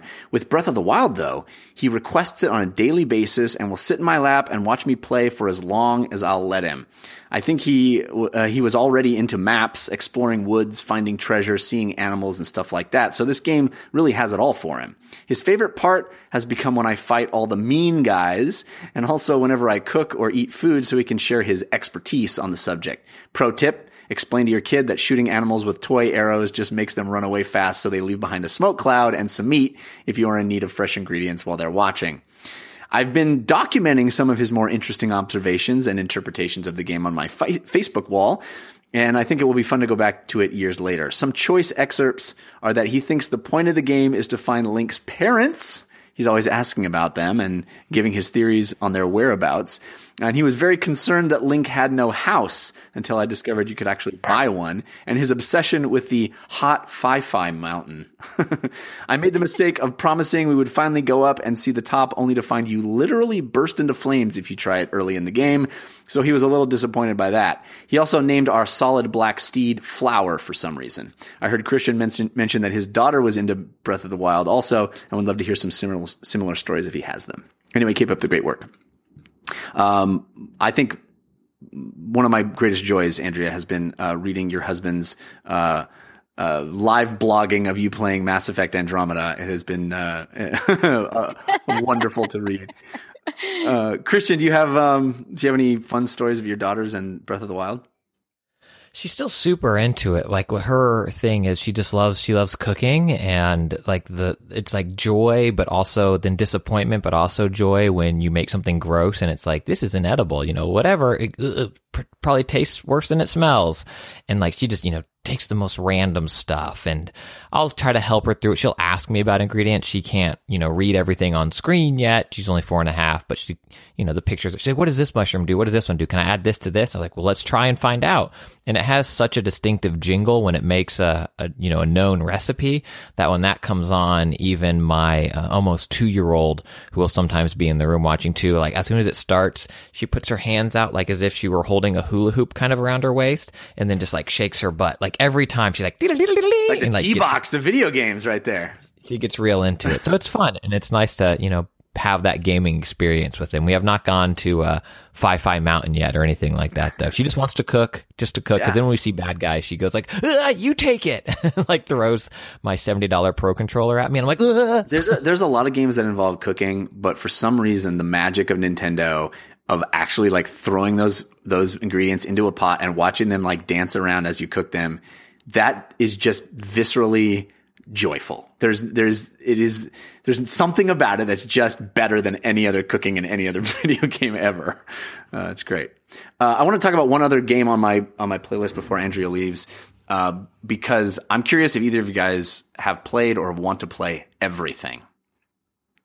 I've seen a little bit about this game, but other than just watching some gameplay, I don't understand what it is. Neither did I. In fact, there's very few games that I go into not knowing anything about it. I didn't know anything about everything.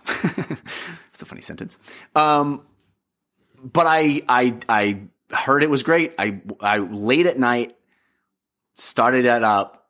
I had had a long day. Uh, my wife was out of town. I was exhausted and I had been reading a lot of horrible news stories and was feeling very depressed.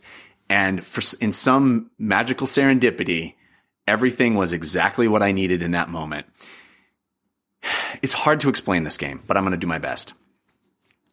You start the game and it randomly puts you inside an animal. Okay. And you're in this very simplistic looking environment, a forest, most likely.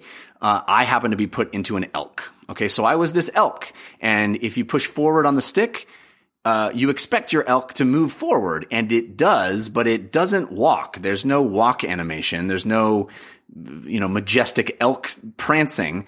It just tumbles. It literally just moves the the entire character model in a circle, just like thump, thump, thump, just puts it on its head, then its back, then its butt, then its feet, then its head, then its back, then its butt, then its feet. Just in the most awkward, unsightly way. It, it's like, oh well, this game is dumb.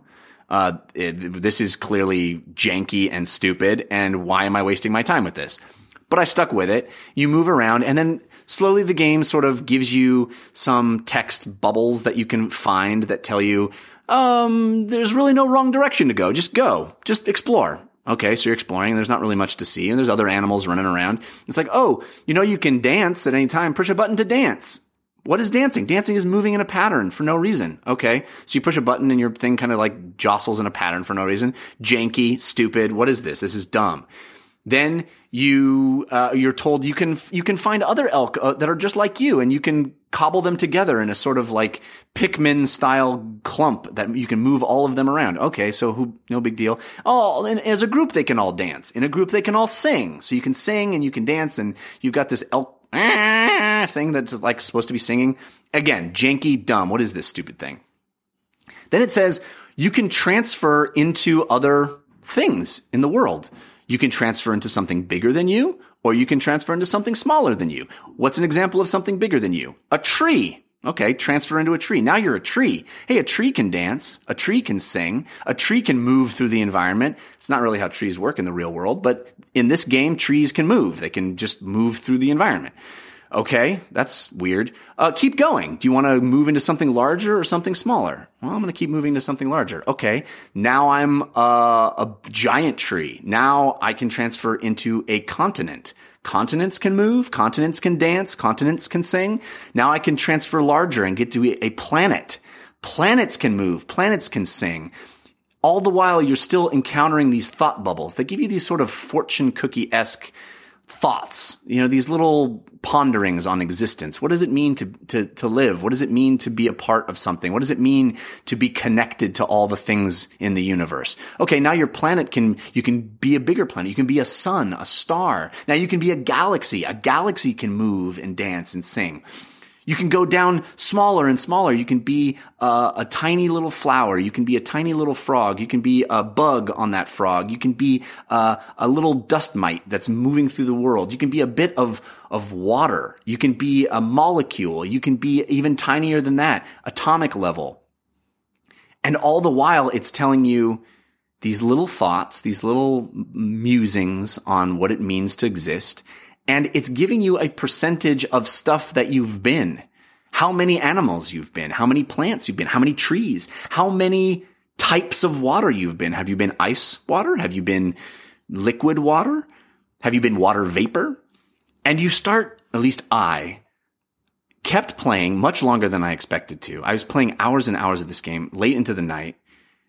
And you start, then you eventually find little nodes that are these audio recordings of this lecture series about connectedness. And I remembered back in my college days, you know, when you're kind of tripping on things and, and expanding your mind and thinking about these big ideas. And I, you know, this idea, oh, you know, we're not, we're not individuals in a world. We're one thing that's experiencing itself subjectively, right? And here's this video game that's sort of giving me that experience of like, oh, what if everything is everything? What if we are all parts of a larger whole? What if, what is it like to be small or big or connected or jumping between all these things? And this extraordinary experience of thinking about what it is to be was like this amazing healing moment for me where I all of a sudden felt more connected to the world and I, I did feel purposeful and whole. and it's an extraordinary thing that a video game can provide that. It, it was this janky, weird experience that became so artful and so purposeful and all of the jankiness became its, its beauty. I've never really experienced anything like that with a video game. And I think it's an, a very, very special thing. It's called Everything, and you can play it on PlayStation 4. You guys interested in playing it? Yeah, I definitely want to check it out. I think it it sounds very um, therapeutic in a way, Yeah. based off everything that you've just said about it. So Yeah. definitely going to give it a go. I mean, it's it's very hippy dippy, but I think it it's sort of Oh, so was Journey. right. But I mean, I but I lo- I sort of fell in love with it. I I think it's it's a game that sort of wins you over slowly and takes its time and um, is a very specific thing. And it, it isn't about winning, but I felt compelled to keep trying. What is it like to be inside this little thing or that big thing? Or, and then the fact that you're compiling this, this compendium of all the things you've been, it's very compelling in a strange way. It really is. You need to play Future Unfolding. Okay. I don't know what that is, but I will. I talked about it what last week, two weeks ago Oh, on the show. oh, that game. Right, right, right. Yes, yes, yes. Yes. yeah, What's that on? you'll dig it. Uh, I played it on PC. I'm not sure where else it is. I played it on PC. Uh, Andrea, I know you have to go. Uh, you're the best for coming and hang out with us while you could. Um, we wish you all the best. Please tell the folks where they can keep up with your internet persona. Well, thank you so much for having me, guys. I'm sorry I can't hang until the end, but um, I love you know chatting games with you, and hopefully we can chat about games again sometime soon. Um, the easiest place to keep up with what I am working on is Twitter, so that's just at At Andrea Rene is what she was going to say. Uh, we lost Andrea right then, but that was good. She was leaving anyway. Uh, apologies for cutting her off right there. Uh, we just we lost her. So uh, it's at Andrea Rene. She said she's got some fun, exciting stuff coming soon. So follow her on Twitter. But the show rolls on. All right, time to uh, thank our third sponsor, which is Casper. If you're sleeping poorly, there's no excuse. Casper now solves all your problems. I got myself a Casper mattress. It's awesome. They show up in a tiny little round tube. You slice them open with the like included cool packaging stuff. It unfolds in front of you. It's super comfortable, nice mattresses. These are mattresses sold directly to consumers over the internet, so they avoid all of the overhead of a of a big warehouse store. And you can try them out for 100 nights, a 100 night home trial. So if you're not sleeping well, if you're having any kind of problems, it's probably because you've had your mattress for too long. Jump on the Casper bandwagon. I got one. It's so easy to do. It's so easy to get. It, they're awesome. It shows up in cool packaging. And uh, if you don't like it, after 100 nights or any part of that 100 nights, they will come back and pick it up from you and refund you entirely your purchase price. That's pretty cool. That's how much they believe in their product. These are super high quality mattresses uh, built by a team of in-house engineers. Over 20,000 reviews and they have an average of 4.8 stars out of 5. That's quickly becoming internet's favorite mattress and uh this is all designed, developed, and assembled in the US. So if you want to support US, that's really cool too. Obsessively designed mattress, obsessively engineered at a shocking fair price. This is memory foam and award winning, sleep surfaces with just the right sink and the right amount of bounce. So go to casper.com slash DLC, use that promo code DLC, and you'll get yourself 50 bucks off the purchase price. That's pretty cool too. Do it. Check it out, casper.com slash DLC and the promo code DLC. All right, Christian, just wrapping up the playlist a little bit. I know you were playing Splatoon 2, the uh the test the test Global trials, right? test fire. Yeah. Um, I never really got into Splatoon, but I recognize it as being a very cool game. Um, were you a big Splatooner? I own Splatoon 1 on the Wii U. I've played not tons of it. It didn't hook me the way it did others. Um, I, I recognize that it, it was cool and neat and fun, but as a guy who primarily gets sucked in with narrative based games, I kind of fell off of it. And then I think because it was on Wii U, it was just more cumbersome for me to go back to than the other systems I was playing on. Um, versus like Overwatch, which I have on my PC, which is just like it's always there looking at me, and I'm like, it's like, hey, you should be working, and I'm like, yeah, but uh, click, click, oops, here I am playing some Overwatch. So from what I, I maybe put two hours in uh, cumulative with uh, Testfire, I was able to get in very easily both times, which hopefully is good news for what the finished thing is going to be. It felt very much like Splatoon one. I, I played both on the big screen and in handheld mode. I primarily use the roller, which has been, I, it appears to have been nerfed from Splatoon 1, but it's kind of still what I, I liked and I got used to. So I spent most of my time with that. But it still, I mean, it felt very much like the same game. You're still doing the same thing, cut, painting your side, trying to, you know, uh, own the most territory and then combat in terms of like killing the other player, splatting the other player, isn't as much of a goal as you know if they get in your way, then you can or kind of harass them to hold down your your side of things. But it's you know it's it's it's control and it, it's fun. I think it's going to do well. I think people are going to like it. I don't know if it will quite have the same reception as the first one, just because the first one was so unexpected from Nintendo. Almost, I think a lot of people felt like, well, they're not going to pull this off. Nintendo doing a third person shooter, no way.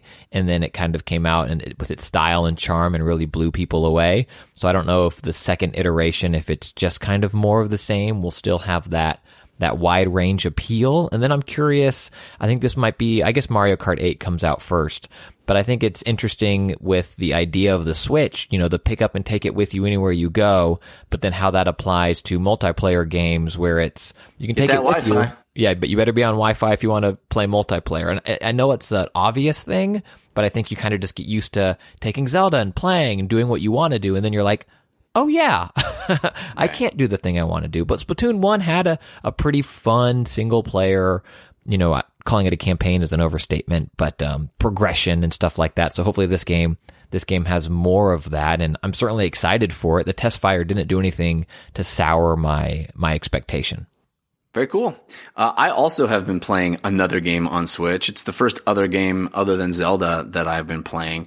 Uh, it's a game called Has Been Heroes, and um, this is a really cool pick up and play game. It's also going to be uh, out on uh, PlayStation 4, Xbox One, and PC. But I think it's perfect for Switch because it's a it's a real bite size, um, interesting experience. It, it's uh, it almost feels like a throwback to a DS, like the old classic DS games, like uh, Might and Magic Heroes or something. Um, it's a roguelike, but uh, very interesting mechanics.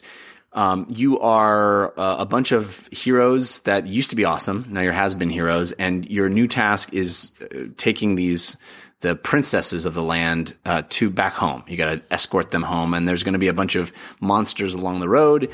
Uh, you can select your path toward uh, the boss at the end of the level, uh, and there's varying different paths. You can't backtrack or you'll die. Something the game doesn't explain to you right away. And it's like, why, why did I die? Uh, and if you die in this game, you, you literally go to heaven. You go to the afterlife and, uh, there's like a St. Peter type fella who you can, uh, if you fill up enough souls, if you've collected enough souls from your fallen enemies, you unlock things for your next playthrough. So it's got that roguelike, you know, even in death, you're progressing forward thing but it's brutal. Uh, I mean, because if you die, you're dead. That's in. That's it. That's the end of your progression. And uh, the way you play is is pretty cool. You you've got these three heroes, and they're each in a lane, uh, a, a horizontal lane, and they're running at full speed. No, no, no, no, on that lane. The the princesses are behind them, and uh, they're all all the way to the left hand side of the screen. There are enemies that start walking toward you on the right hand side of the screen. And your job is to defeat those enemies before they get to the left hand side of the screen, before they can get to you to attack you.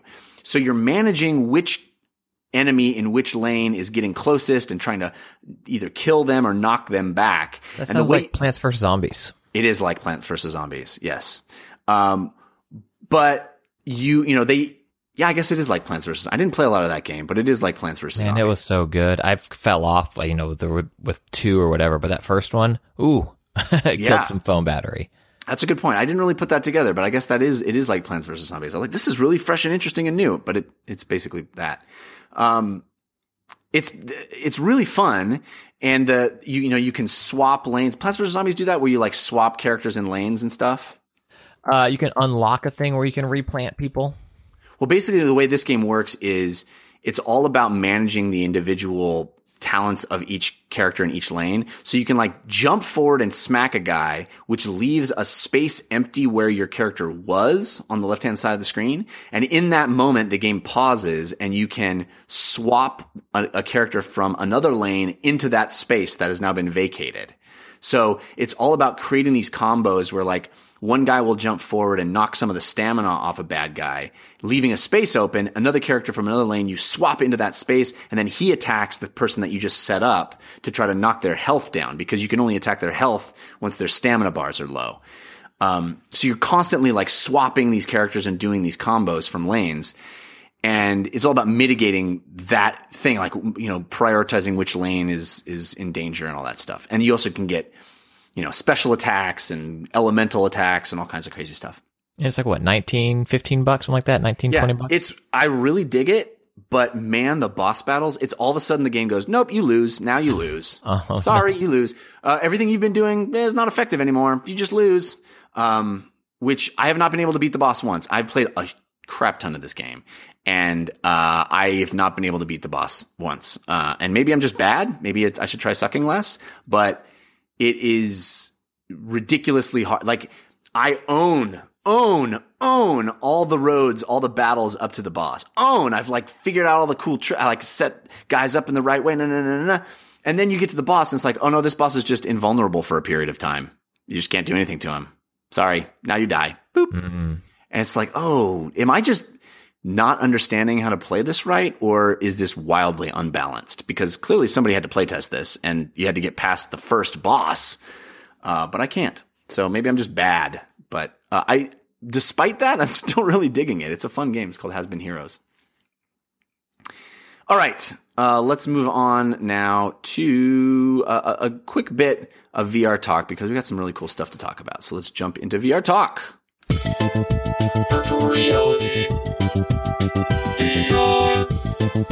Virtual reality. VR. Virtual. Just VR.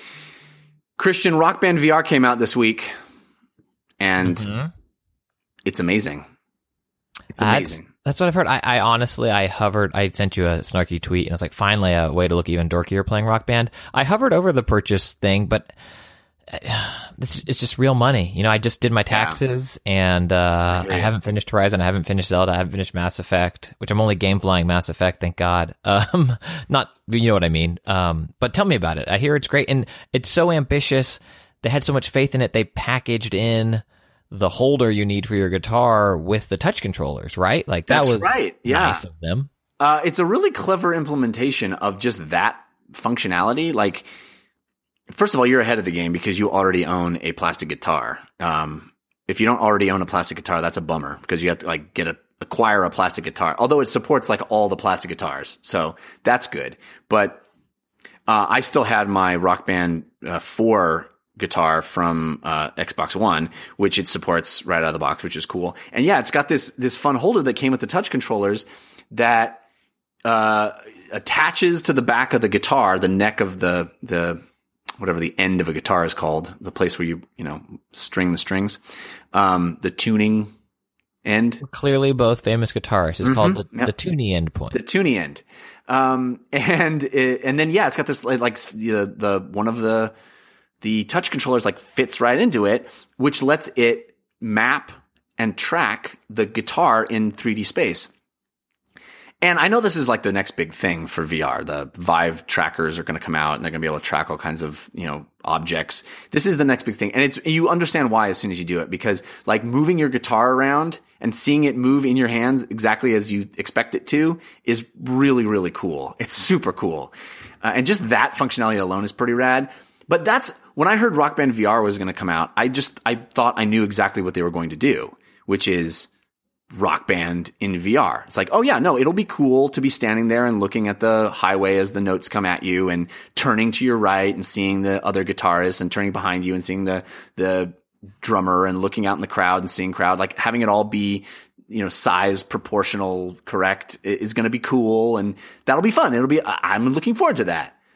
That's just the beginning of what they did that is the way the game is. Yes, you can do that. You can play classic mode, but they have completely changed the way you play Rock Band.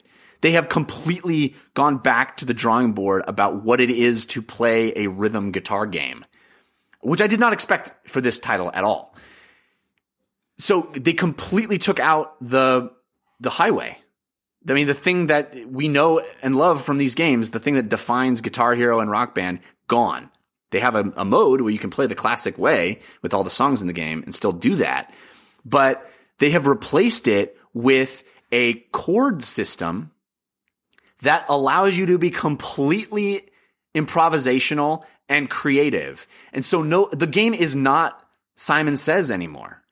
I mean, the game we know and love is like see the note, match it to your hand as fast as you can, right? Do exactly what we tell you as quickly as possible. That's not this game.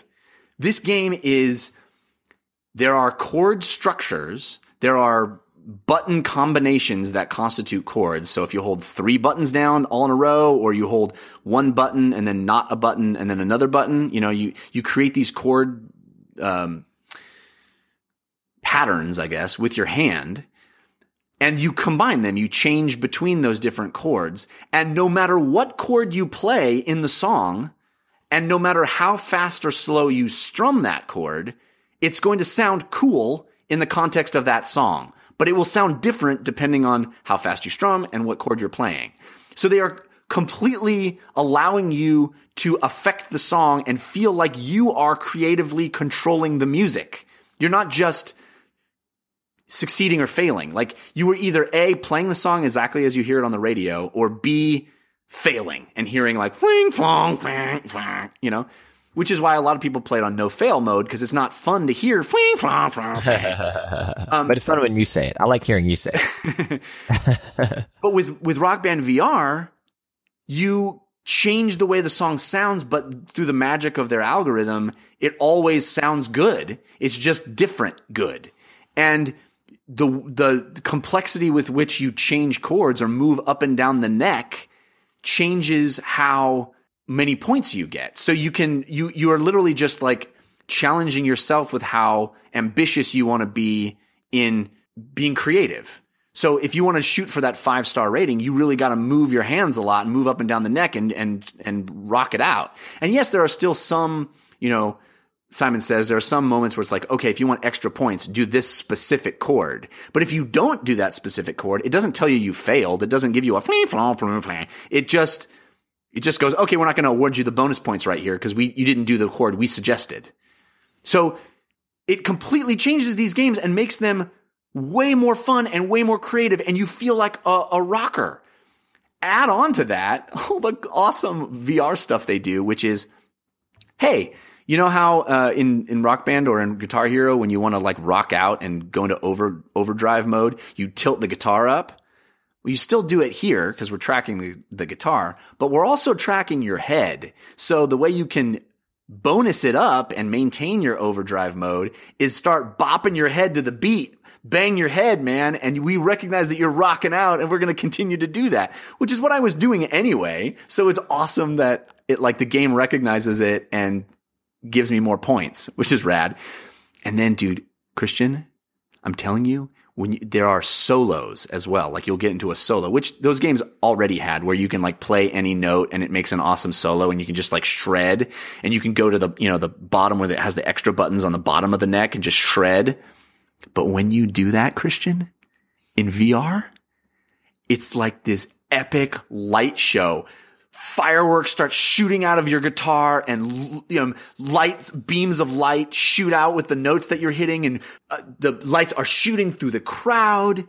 Everybody is, is, you feel like a rock god. Your guitar is literally on fire. I mean, there's flames shooting out of your guitar. There's, there's lights bouncing off the walls. You're in this psychedelic awesomeness. You feel like a rock god. It's epic. And it's like it turned the game back into this single player game again, which, you know, it kind of wasn't anymore because you were, you know, it was all about playing with your friends, which is cool. But, uh, it's, it's absolutely amazing.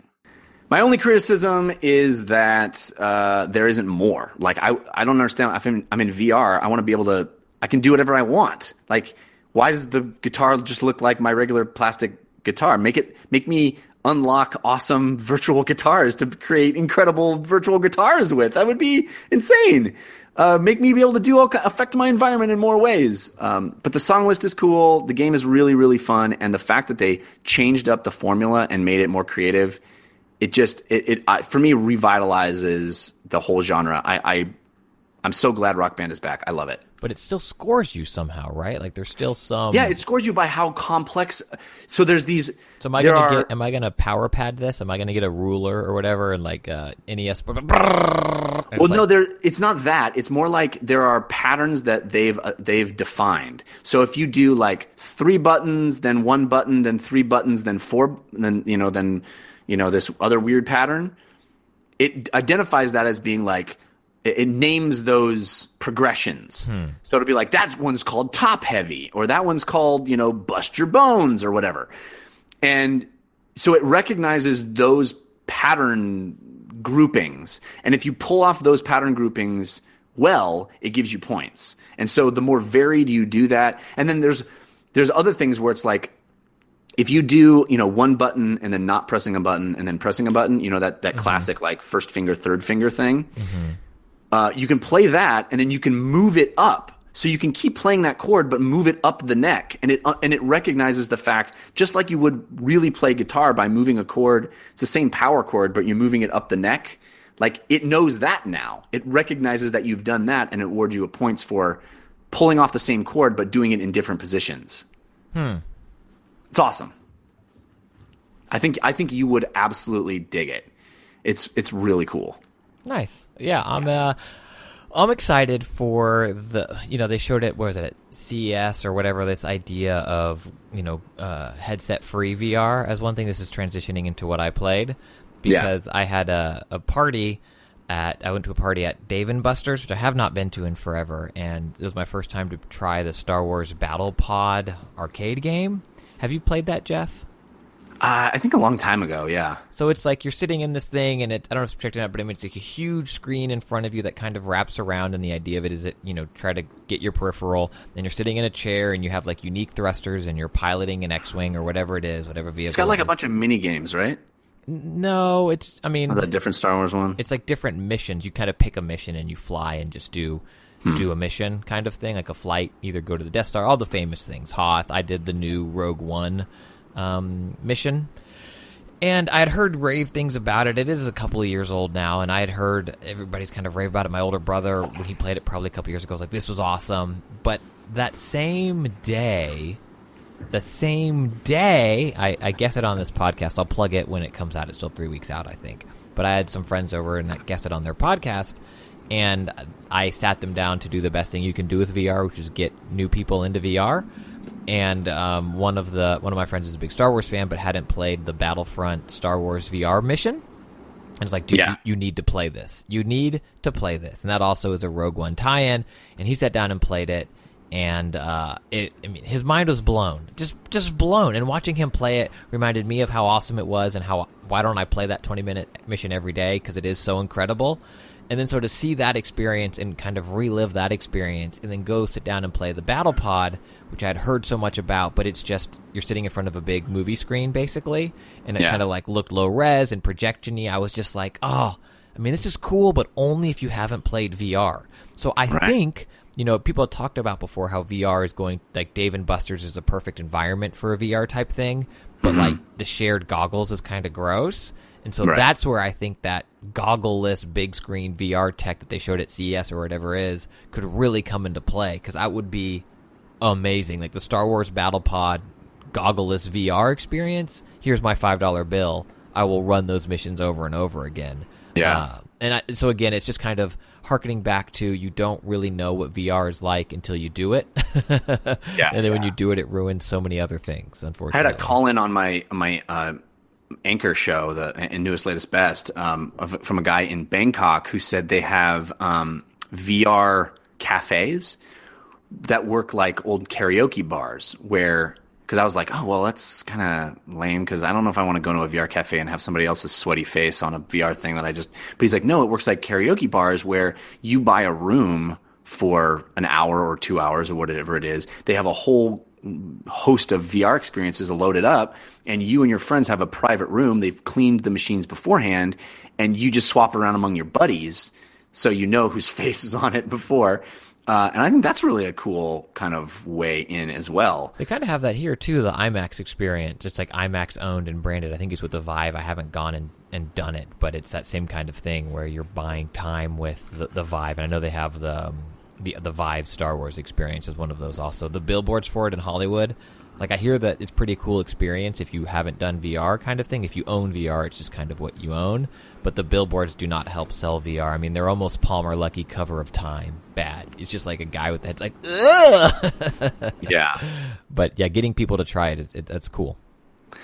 All right, let's wrap the show up now. Um, we will be back with quick questions next week. Uh, please keep sending those into dlcfeedback at gmail.com or on our uh, our subreddit. We're not, we don't have time for the quick questions. They're not quick enough, quite quick enough this week.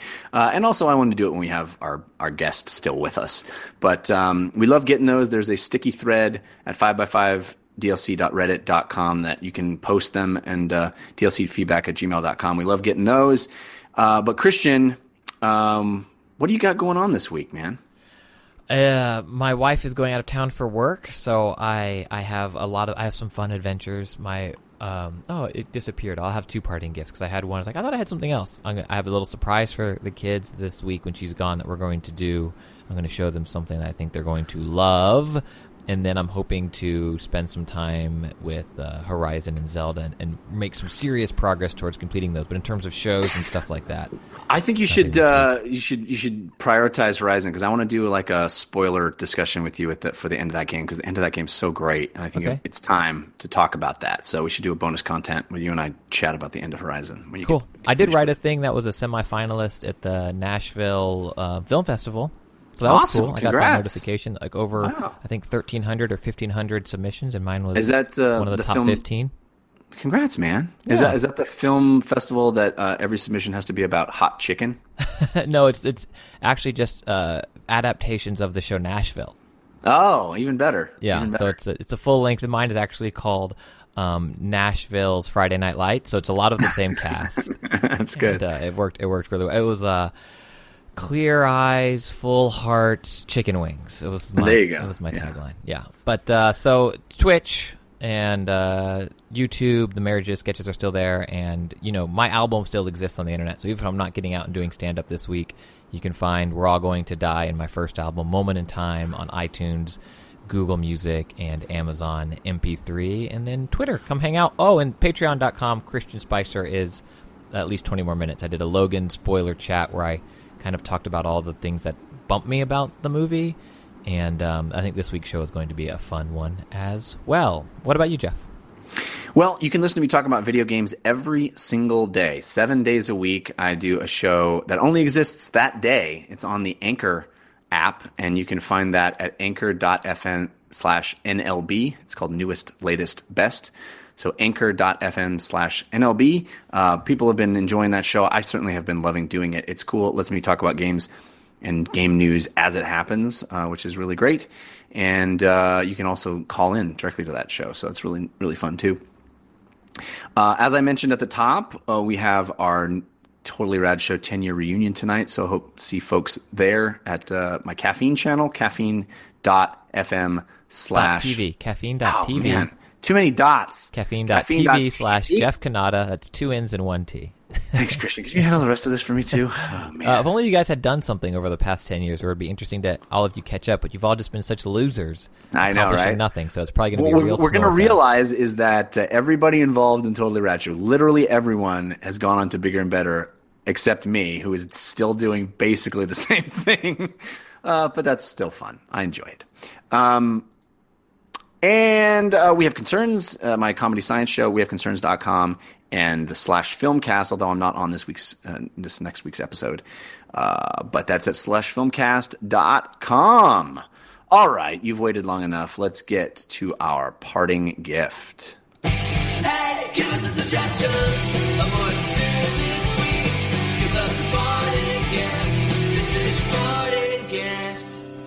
Christian, you have uh, multiple parting gifts. Well, I can save one. I'll save one. Um, Okay, save it. It will come back and it will remain Save amazing. it. But the thing that I'm doing that I've surprised for my daughter, I need to whisper. They're not. They're not here. But the Disney Channel has released the first episode is a 55 minute movie, I believe, and then I think there's two weeks worth now of it. But uh, Tangled the series is out, Oh, and it is hand drawn, and Mandy Moore and Zachary Le- Levy, Levy, Levy, Levy, Levy, Levi, Levi, the voice actors from the original film are back, and that's a really long last name he has there. it's very long. It's, it's My name is Zachary Levy. Levy. Levy I forget how to say his Levy, last name. I forget. I forget. Levi. But um, I was a fan. I'm a fan of the movie Tangled. I like it. I think it looks great. Uh, it's it's nice, but I like that this is this is hand drawn. This is not animation, uh, computer animation, because I think sometimes the TV Disney stuff doesn't look the best. While Star Wars Rebels is, is pretty incredible. Things like Sofia the First. If you have kids and you watch that, I mean, it is, you know, they didn't put a lot of budget toward it, but this looks really great. It looks really cool. There's um, they, they they retcon Rapunzel in a way in the, the first couple of minutes of of the feature. It takes place between the end of the movie and then they did the short um, Tangled Ever After where they get married, and this takes place between the two, and it's it's funny how they they make Rapunzel. Uh, they, they they retcon her a little bit, but it's really well done. And if you have kids that like that franchise, or maybe you didn't notice it, I think this is better than so far than whatever the Lion King one is called, Lion's Guard, whatever that's called, like Simba's kids. I think this is so far really well done, and it's called Tangled the series. Disney XD, I think is the channel. They're all apps. the place where you get those things. So you, you might like it too. We have a listener submitted uh, parting gift. This comes from Mika, who says, I just wanted to recommend a parting gift. Netflix recently brought back a season of Mystery Science Theater 3000. The show is comedic gold that no generation should miss. The show is comedic gold that no generation should miss out on. The movies may be old, but the jokes about them are timeless. Check out this fantastic show and give it five stars so we can let Netflix know they want more seasons. Well, no, I they're think- doing it. it's back. They're doing more seasons.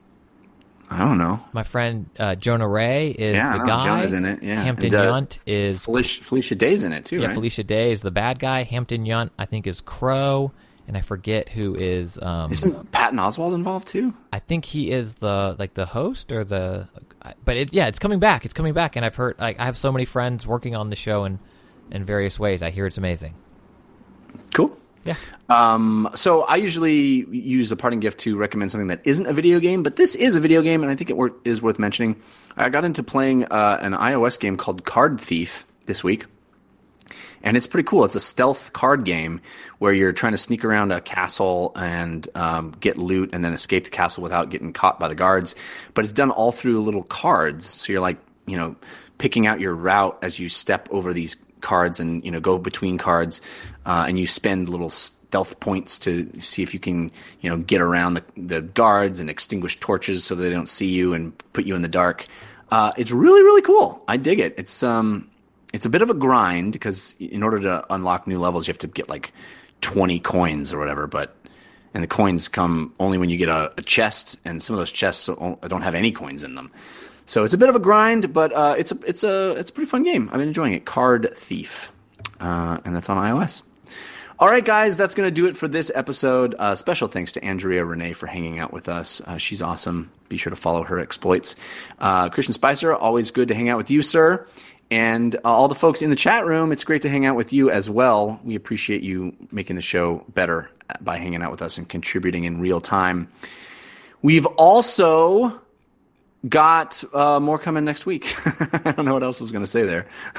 we do we uh, people on the reddit that are like what is it you know hold out but i we have something very i think it's very cool that i'm excited to talk about next week and people our next show isn't until next week where we can talk about it but i'm very excited to talk about it because um you know cool people cool people, cool things, cool stuff. Uh, tune in then next week. Thank you for downloading your show. You, you guys make the show great, and we appreciate it. We'll see you next week. Until then, think about what you put out into the world. Make it a better place.